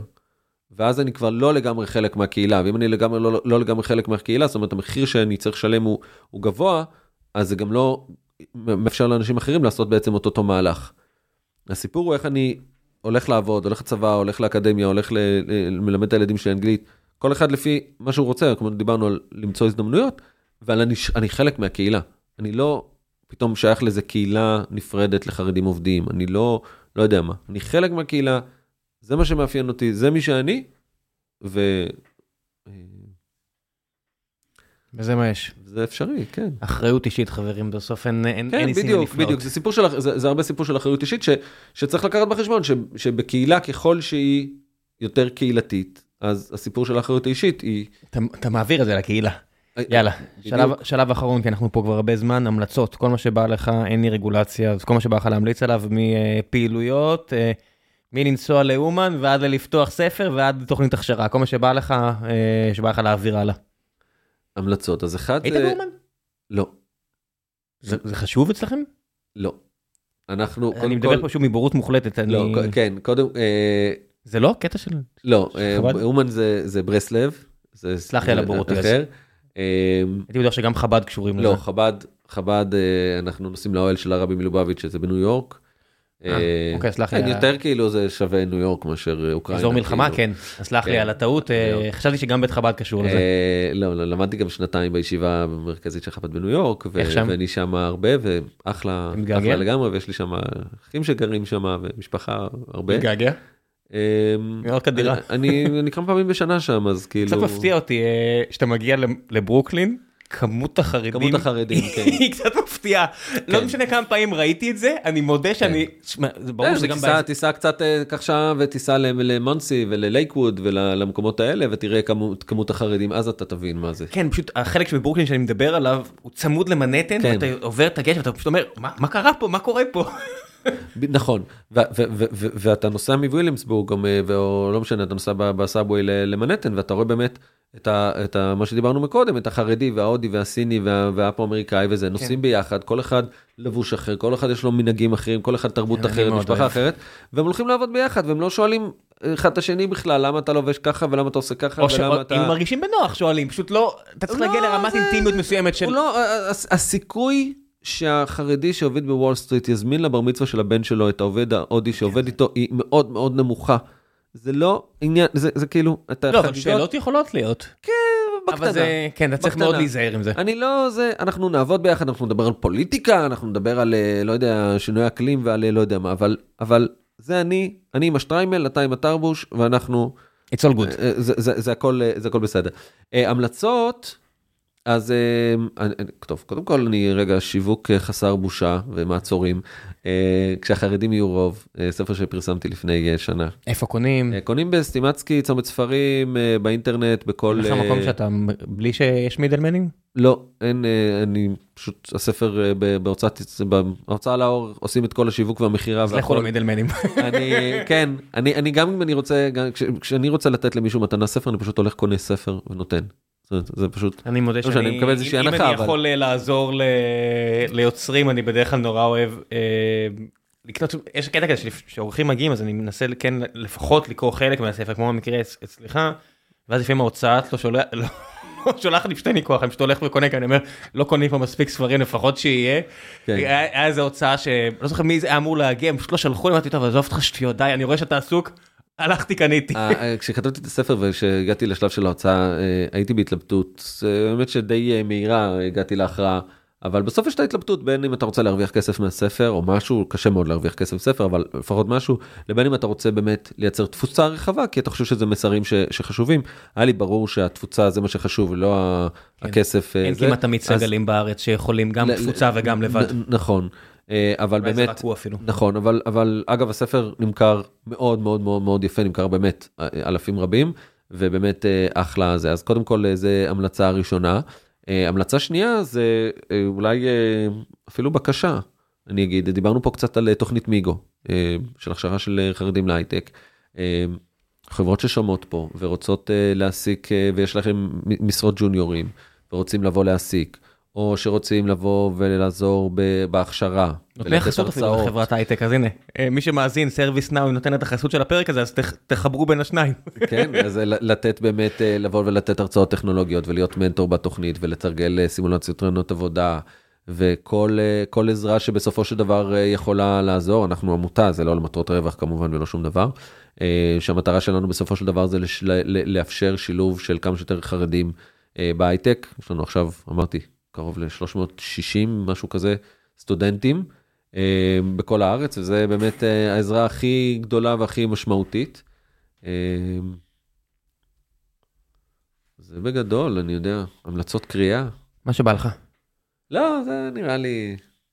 אני בדיוק עכשיו, אה, מאז שגיליתי שיש לי גם אה, יכולת, אה, אני מנסה להימנע לעשות לעצמי דיאטת אה, שטויות, זה נורא קשה. אז עכשיו אה, התקנתי פשוט אה, עברית, כן. ובכל רגע נתון, אני פשוט יכול פשוט לפתוח אה, ומחכה לי אה, אני עם ספר. הפרעת קשב וריכוז, אז קשה לי כאילו לקרוא כזה תוך כדי... אה, אני לא מאלה שפותחים שתי עמודים באוטובוס וממשיכים אז אחרי זה, אני- זה, אני אז צריך אז אני רצף. אז אני קורא עכשיו את בית יעקוביאן, זה של סופר מצרי שאני לא אדע לבטא את שמו, אוקיי. שאחי הגדול שהיה פה המליץ על, על הספרים, על שלושת הספרים שלו, ובדרך כלל כשאחי הגדול ממליץ, אני גם הולך וקורא, דוקטור אריק שרמן, אה, אבל אה, במקרה הזה לא, ואז שלח לי איזה מאזין, ניסה לשכנע אותי אה, להביא איזשהו אורח שאני אנסה להביא, היסטוריון ערבי. קצת לאזן את הדעה. פרק שבטוח ירגיז אותי ואת האחרים, אבל אני מרגיש שחשוב, אני מנסה לשכנע אותו להגיע. בחור בשם ג'וני מנסור. אז הסופר קוראים לו אללה אל אסואני. אחלה ספר על מצרים, אתה יודע, זה, זה מקום שהייתי בו כמה פעמים, וזו תרבות כל כך שונה מאיתנו, וזה פה לידינו. אה, גם אחלה ספר, אה, בית יעקוביאן, אז הנה אני ממליץ, זמין אני בעברית. בדיוק, אני בדיוק סיימתי אה, בשבת האחרונה לקרוא, כבר לא בפעם הראשונה, את תולדות מלחמות- מלחמת היהודים ברומאים. ספר חשוב. ספר חשוב מאוד מאוד מאוד. אני חושב שמי שרוצה באמת לחשוב על, על, על מה שקורה פה, זה כאילו מטורף, כאילו אלפיים שנה ואתה ממש קורא תאריכים, תהליכים שאתה אומר, זה אחד לאחד מה שקורה היום, כאילו בהרבה... כן, תחשוב שזה גם ספר שכמו שכמו הסיפורים. שפה, זה ספר שנכתב, או כאילו הסיפורים מגיעים מבן אדם כאילו מבחוץ. גם מבחוץ, אבל חצי גם... בחוץ, חצי חצי בפנים. בחוץ, כן. אבל גם בן אדם ש... יוסף פלזיוס ירד ב... ב... ב... היה, היה במצדה, נכון? ביודפת. ב... הוא, הוא ירד את, את הדרך הזו, אתה יודע, אחרי התבוסה, כשהחיילים הרומאים עם כידונים מאחוריו, אבל אני מתאר לעצמי את הסיטואציה הזו. זאת אומרת, אני תמיד אומר לעצמי, בוא'נה, היו פה בחום הזה חיילים רומאים בלבוש מלא, שכנראה הגיעו מסוריה או לא יודע מה, ומולם יהודים בהר שאמרו לא יקום ולא יהיה, סיטואציות הזויות. כן, אבל... מטורפות. אבל, נכון, אבל בסוף, בסוף אני חושב שרגע, אחד הדברים ה... מה, אה, שנאת חינם? הכל אמיתי, כן. תראה, שנאת, אתה יודע, אני, יש, יש שם איזה קטע, אולי רגע, רשמתי לי אותו פה בצד, כי אני חשבתי לפני איזה כמה זמן. זה פעם שנייה? אתה קורא- אתה שהוא- קורא ספרים פעם שנייה? כן, אני קורא ספרים, אני כל כך חבל לי על יש כל כך הרבה שאני לא לא, הספקתי לא. ואני רוצה להספיק אני לא מסוגל. אני, אני יוצא לי, אתה מעלעל או ממש קורא פעם שנייה? קורא, קורא. טוב, קודם כל, את, אה, זה ספר גדול. קודם, כן, זה ספר גדול. קודם כל, את תולדות מלחמות היהודים קראתי פעם ראשונה לפני, אה, אני חושב, 25 שנה. הייתי באיזה 15-16 או משהו כזה. וקראתי אותו וקראתי אותו פעם אה, פעם שנייה אבל אה, אבל כן לא אני, אני קורא ספרים אה, השבוע קראתי ספר הספקתי לקרוא אותו פעמיים אני, אני קורא הרבה כן, גם אני, אני קורא גם עשרות ספרים בשנה. רגע, אני רק רוצה להגיד לפני שאנחנו ממשיכים, בית יעקוביאן לא מומלץ לחרדים. אני עכשיו קולט שיש הרבה חרדים שמאזינים לנו עכשיו, והרבה פעמים לוקחים את ההמלצות שלי. זה ספר לא לחרדים. אה, אני חשוב לי להגיד את זה, זה לא, זה מהרגע הראשון, זה לא לחרדים, בסדר? אני, בלי להיכנס לפרטים, לא מומלץ לחרדים. אה, אה, כן, קראתי לא, חשוב לעשות את ההפרדות האלה לפעמים, שלא יכעסו עליי סתם, ואני לא רוצה סתם לבאס אנשים. בסדר, לא- אני לא קורא הרבה. אני קורא הרבה מאוד על מלחמת העולם השנייה וה- והאזור מה, הזה, ביוגרפיות וכאלו? גם ביוגרפיות וגם כאלה. אז עכשיו אה, סיימתי ספר, לאחרונה יש לי איזה משהו חדש, אני, אני לא חדש, אבל אני די שם, מנסה לשים את הפוקוס דווקא על הצד השני. אה, ולקרוא רגע ג'וני מנסור, הנה, אני מקווה שיהיה לך מעניין. מה קורה בצד השני אז סיימתי עכשיו ספר שנקרא ברלין במלחמה שבעצם אומר אה, לא איך איך הוא אומר בהתחלה לא אה, הרבה ספרים נכתבו על איך מתו המיעוטים במלחמה כן. אבל לא הרבה ספרים נכתבו על איך חיו איך חי הרוב ופשוט איך מה היה הלך הרוח מה קרה בברלין עם הברלינאים שהיו שם? איך איך זה קרה? אבל אני חוזר רגע לתולדות אה, ליוסוס פלביוס יוסף בן מתתיהו. יוסף בן- מתתיהו אנחנו מדברים שם באמת. אה, אה, אחרי המרד הגדול, כן, אחרי הכישלון בדיכוי של המרד הגדול, אז פסיאנוס נשלח ל- לירושלים לנסות לדכא את המרד, והוא הוא כובש את רוב הארץ, והוא מגיע לירושלים, הוא עושה מצור על ירושלים, והוא לא נכנס. והם הם אומרים לו, תיכנס ו- ותכבוש את ירושלים, והוא ממשיך במצור והוא לא, הוא לא מתחיל. אה, ואז אספסיאנוס כותב למפקדים שלו, הוא שולח להם איגרת.